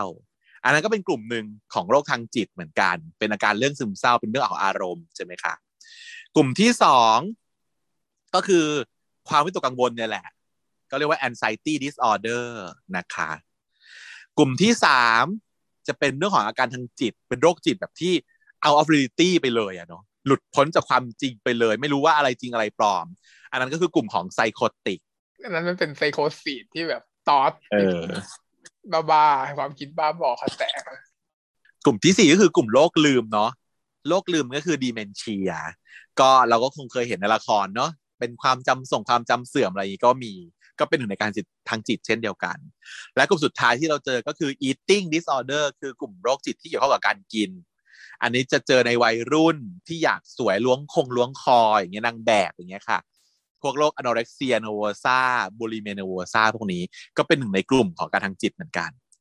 เห็นไหมคะว่ามันมีโรคทางจิตเนี่ยมันมีหลากหลายไม่ได้มีเฉพาะเศร้าหรือเรื่องอารมณ์อย่างเดียวมีทั้งแบบกังวลแบบหลุดโลกแบบที่ลืมแล้วก็แบบกินผิดปกติอันนี้ค่ะเป็นห้ากลุ่มใหญ่ๆที่เราอันนี้ยกตัวอย่างเฉยมีอีกเยอะแยะมากมายอันนี้โรคซึมเศร้าก็ใช้ยาต้านเศร้าใช่ไหมวันนี้เราจะมาพูดถึงโรคของฤทธิ์เขาที่ต้องกินยาต้านกังวลก็คือโรคกังวลเนี่ยแหละค่ะ anxiety disorder โรคที่เป็นอยู่ในกลุ่มนี้เนี่ยที่เราเจอบ่อยเนาะก็คือเรียกว่าเป็นความกังวลแบบทั่วๆไปอ่ะ generalized anxiety disorder หรือว่า GAD คนประเภทนี้บางทีไม่รู้ตัวว่าเป็นโรคด้วยนะเราอาจจะเขาเรียกอะไร ทดสอบคนใกล้ตัวไม่ได้เป็นโรคเลยสับนี่แล้วมันเป็นถึงขั้นไหนเนี่ยเป็นโรคทีแล้วตอนที่มันจะมีแบบทดสอบให้ทำทุกคนก็ได้ anxiety หมดเลยนะฉันเห็นหมอทุกคนได้ anxiety หมดใช่ๆเพราะว่าความกังวลน่ะมันมีอยู่ทุกคนอยู่แล้วในการใช้ชีวิตเนาะเราเกิดมามนุษย์เราเกิดมามันพร้อมกับความไม่รู้มันก็เลยมาพร้อมกับความกังวลไงแต่ว่าโรคเนี้ยมันจะต้องไม่เหมือนกับการกังวลปกติเนี่ยเราจะรู้ตัวใช่ไหมคะว่าเรากังวลเรื่องอะไรกังวลในสิ่งที่เป็นเหตุเป็นผลมีเรื่องนี้เช่นแบบว่าโอ๊ยอีก2วันเราจะต้องส่งงานแล้วยังไม่ทำเลยกังวลอย่างเงี้ยสมเหตุสมผลแล้วคนกังวลด้วยใช่ไหม แต่ว่าคนที่เป็นโรคกังวลเนี่ยค่ะเขาจะไม่รู้นะคะเขามีความกังวลอยู่เครียดกังวลเครียดแต่เรื่องอะไรวะ มันอาจจะเยอะไปหมดจนไม่รู้จะแบบจับมาให้ได้ว่าเป็นเรื่องอะไรวะใช่ไหมแต่ว่ามันจะมีบางทีเป็นเรื่องประหลาดอ่าฮะเช่นขับรถไปเฉยๆแล้วแบบกลัวจะตายอะไรอย่างเงี้ยใช่พวกนั้นก็คือเป็นหนึ่งในอาการของโรคกังวลเช่นเดียวกันแล้วมันก็จะหยุดกังวลไม่ได้เป็นคีย์เวิร์ดอีกคีย์เวิร์ดหนึ่งของตัวโรคเนาะคือโดยทั่วไปแล้วถ้าเกิดว่าเป็นไม่ใช่โรคเราจะสามารถดิสแทรกจากความกังวลนั้นได้พอสมควรเราเจออะไรที่ทำให้เรามีความสุขแฮปปี้เราก็จะหลุดของคนเป็นนั้นไปได้ใช่ไหมหลุดโลกมาหน่อยเอาแบบว่าฉีกเอสเคปหน่อยจากเรียลิตี้หน่อยแต่ถ้าเกิดว่าคนเป็นโรคเนี้ยก็จะไม่สามารถหยุดกังวลได้โดยเรื่องหลักๆก็อาจจะเป็นเรื่องเกี่ยวกับสุขภาพการเงินครอบครัวชีวิตรักไปโรงเรียนอะไรอย่างเงี้ยนะคะกลุ่มนี้ซึ่งอาจจะมีปัญหาในเรื่องของการใช้ชีวิตประจำวันต่อไปในอนาคตแล้วก็มีปัญหาเรื่องความสัมพันธ์ได้พอกังวลเนี่ยมันทำให้บรรยากาศของครอบครัวไม่ดีเนาะ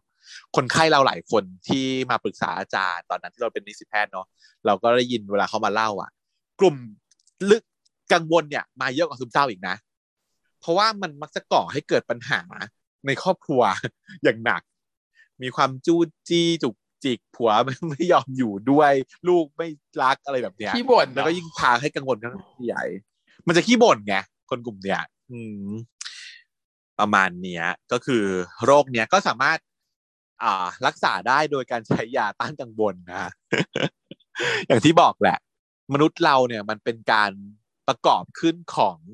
สารเคมีต่างๆที่เอามาประกอบกันเป็นโครงสร้างเป็นโมเลกุลเป็นสารเคมีทำงานสื่อประสาทเราสามารถถูกควบคุมได้ด้วยยาค่ะแต่จริงฉันอยากรู้สาเหตุมากเลยนะฉันพยายามคิดว่ามันจะเกิดจากอะไรได้ซึ่งคิดไม่ออกอยู่ดีมันจะกังวลหมายถึงอะไรการกังวลน่ะไปที่แบบว่าฉันจะบอกว่าเกิดจากสารสื่อประสาทแล้วมันมีอะไรที่ทำให้สารสื่อประสาทนั้นผิดปกติล่ะอย่างเงี้ยออกมาใช่ไหมมันก็ไม่รู้ไงมันยังอยู่ในฟิลที่เราไม่รู้ลี้ลับมากมันเป็นฟิลที่ทางการแพทย์ยัง explore ไปได้ไม่เยอะนะในเรื่องเนี้ยมันยังแก้ที่ปลายเหตุไงเพราะมันแก้ไม่ได้แล้วแก้ที่ปลายเหตุอยู่ถ้ามันแก้ที่ต้นเหตุได้มันจะดีกว่านี้เพราะถ้าเกิดเป็นเรื่องอย่างอื่นเรารู้ไหมสมมติแบบเธอเรียนเรื่อง channel K channel อย่างเงี้ยมันรู้อยู่แล้วรู้จนแบบแทบจะรู้แล้วว่าทำอะไรไปแล้วจะออกน้อยออกมากอย่างเงี้ยมันรู้แบบเต็มใช่ป่ะเรื่องเด็กเรื่องไตอย่างเงี้ยเราแทบจะรู้เต็มแล้วว่า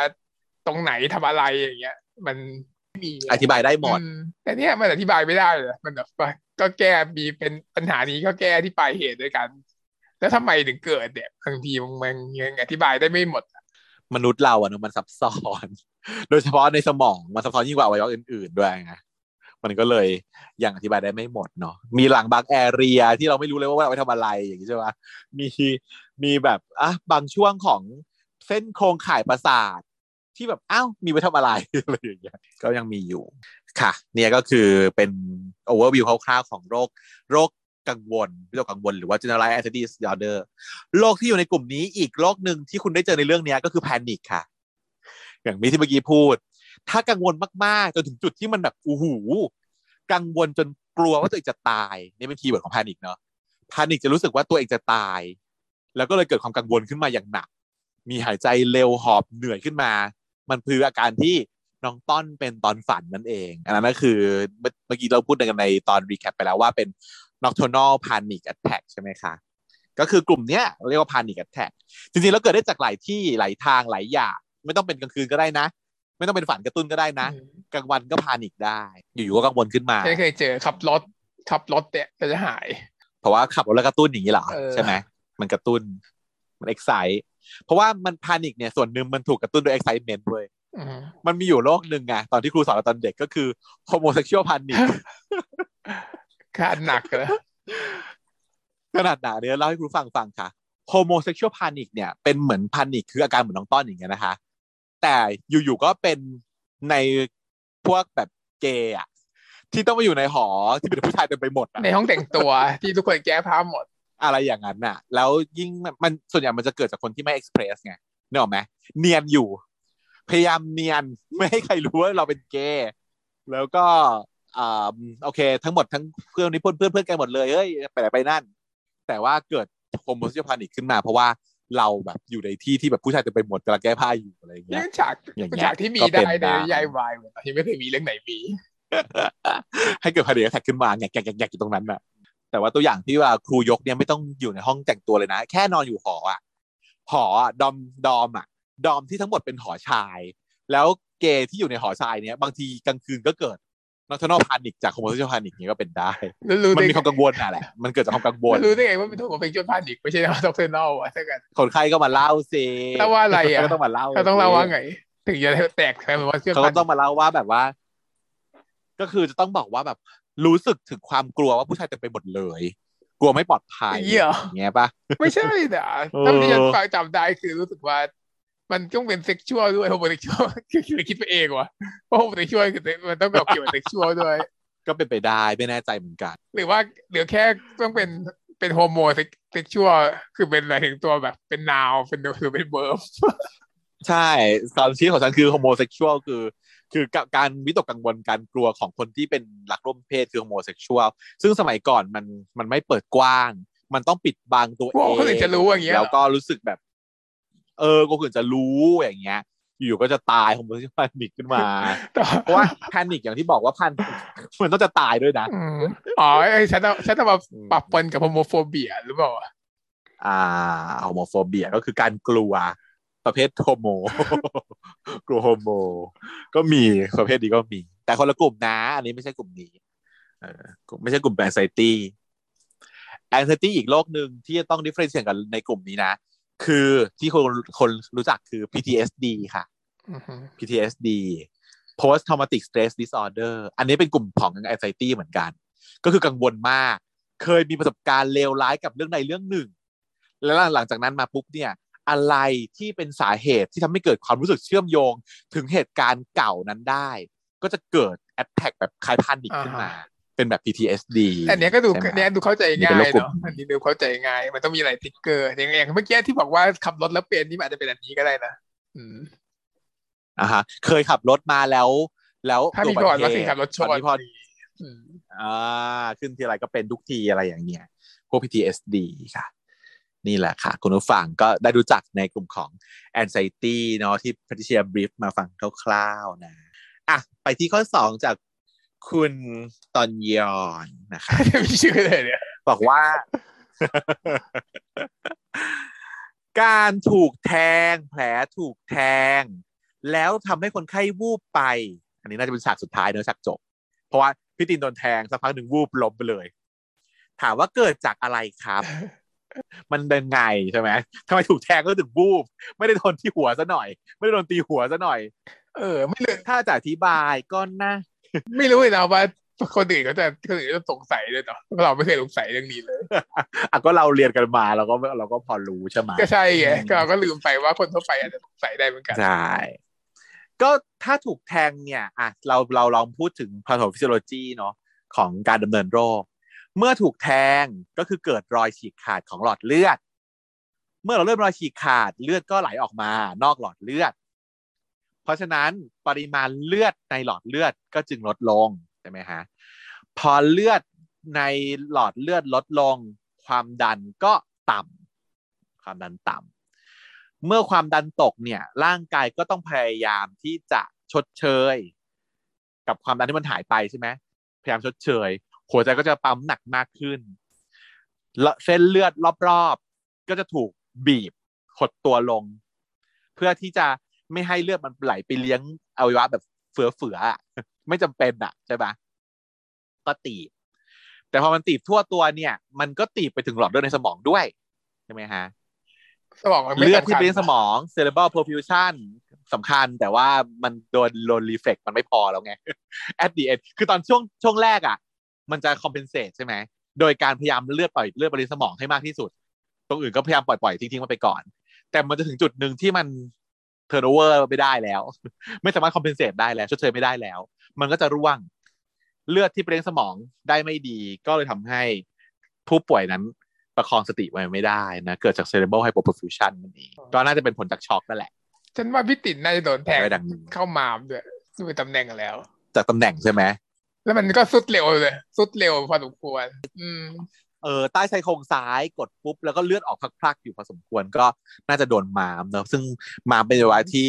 เก็บเลือดถ้าเกิดไม่โดนอวัยวะสำคัญมันไม่สุดเร็วขนาดนี้ไม่น่าเท่าไหร่ความดันจะไม่ตกเท่าไหร่เนาะโดยเฉพาะโรคพวกเลือดออกเล็กๆน้อยๆในช่องท้องเนี่ยมันจะค่อยๆออกใช่ไหมแล้วด้วยความที่ในช่องท้องมันมีแรงดันมันก็ดันเลือดไม่ให้ออกมาเท่าไหร่แหละออกทีละนิดทีละนิดทีละนิดแต่ถ้าเลือดออกมากๆนี่คือเนี่ยอวัยวะที่มันเก็บเลือดทั้งหลายแหล่หรือว่าการมีเลือดออกประเภทที่ว่าลงไปในลูเมนอะลงไปในบะลงไปในลำไส้อะค่ะเพราะมันเหมือนกับเปิดก๊อก อย่างนั้นนะอันนั้นอะโดนหลอดเลือดใหญ่แล้วเปิดก๊อกลงไปในลำไส้ค่ะเนี่ยมันไม่มีอะไรมาคอยเสียก็รั่วคงไม่ได้หรอกเพราะไม่งั้นจะแย่เกินถ้าเกิดต้องแบบว่าพระเอกเป็นพระเอกแล้วเพราะเรื่องนี้มันทำแบบจริงจังเพราะงั้นถ้าเกิดพระเอกโดนแทงแล้วเข้าไส้เนี่ยเราอยู่ว่ายกโคนหลอดขึ้นมาแล้วจะบ้ามากคงแค่ฉีกแล้วก็เย็บอ่ะเนาะจะเป็นพระเอกได้อยู่ต่อไปถ้าต้องยกคนถ้าต้องแบบมีการทำอะไรที่แปลกๆขนาดการแปลกๆจะไม่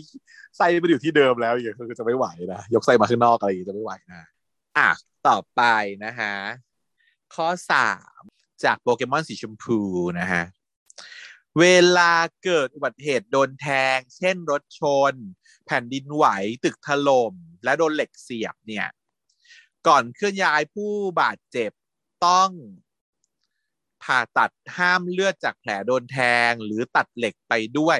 เพื่อไปผ่าที่โรงพยาบาลเพราะถ้าดึงออกเลยจะเสียเลือดมากถูกไหมครับเดี๋ยวเอาเรียบเรียงใหม่เนอะน่าจะหมายถึงว่าถ้าเกิดว่าโดนแทงหรือโดนอะไรไม่รู้แหละที่มันเป็นของใหญ่ๆอะไรทิ่มเข้าไปที่อะไรทิ่มเข้าไปเนี่ยเขาจะต้องงัดต้องเอาของเนี้ยไปด้วยใช่ไหมอย่าดึงออกใช่ไหมใช่ไหมหรือถ้าพูดถึงมีดปักเข้าไปปุ๊บเนี่ยห้ามดึงออกใช่หรือเปล่ามิสเตอร์วายตอบหน่อยสิคะเรื่องนี้มันก็จริงส่วนหนึ่งนะมันก็ดูว่าเป็นอะไรประมาณไหนด้วยตัวอย่างถ้าเกิดโดนตรงตำแหน่งที่มันเป็นมีกล้ามเนื้อมันก็จะหดตัวอยู่แล้วมันก็จะหดตัวแล้วก็ทำให้ของมัน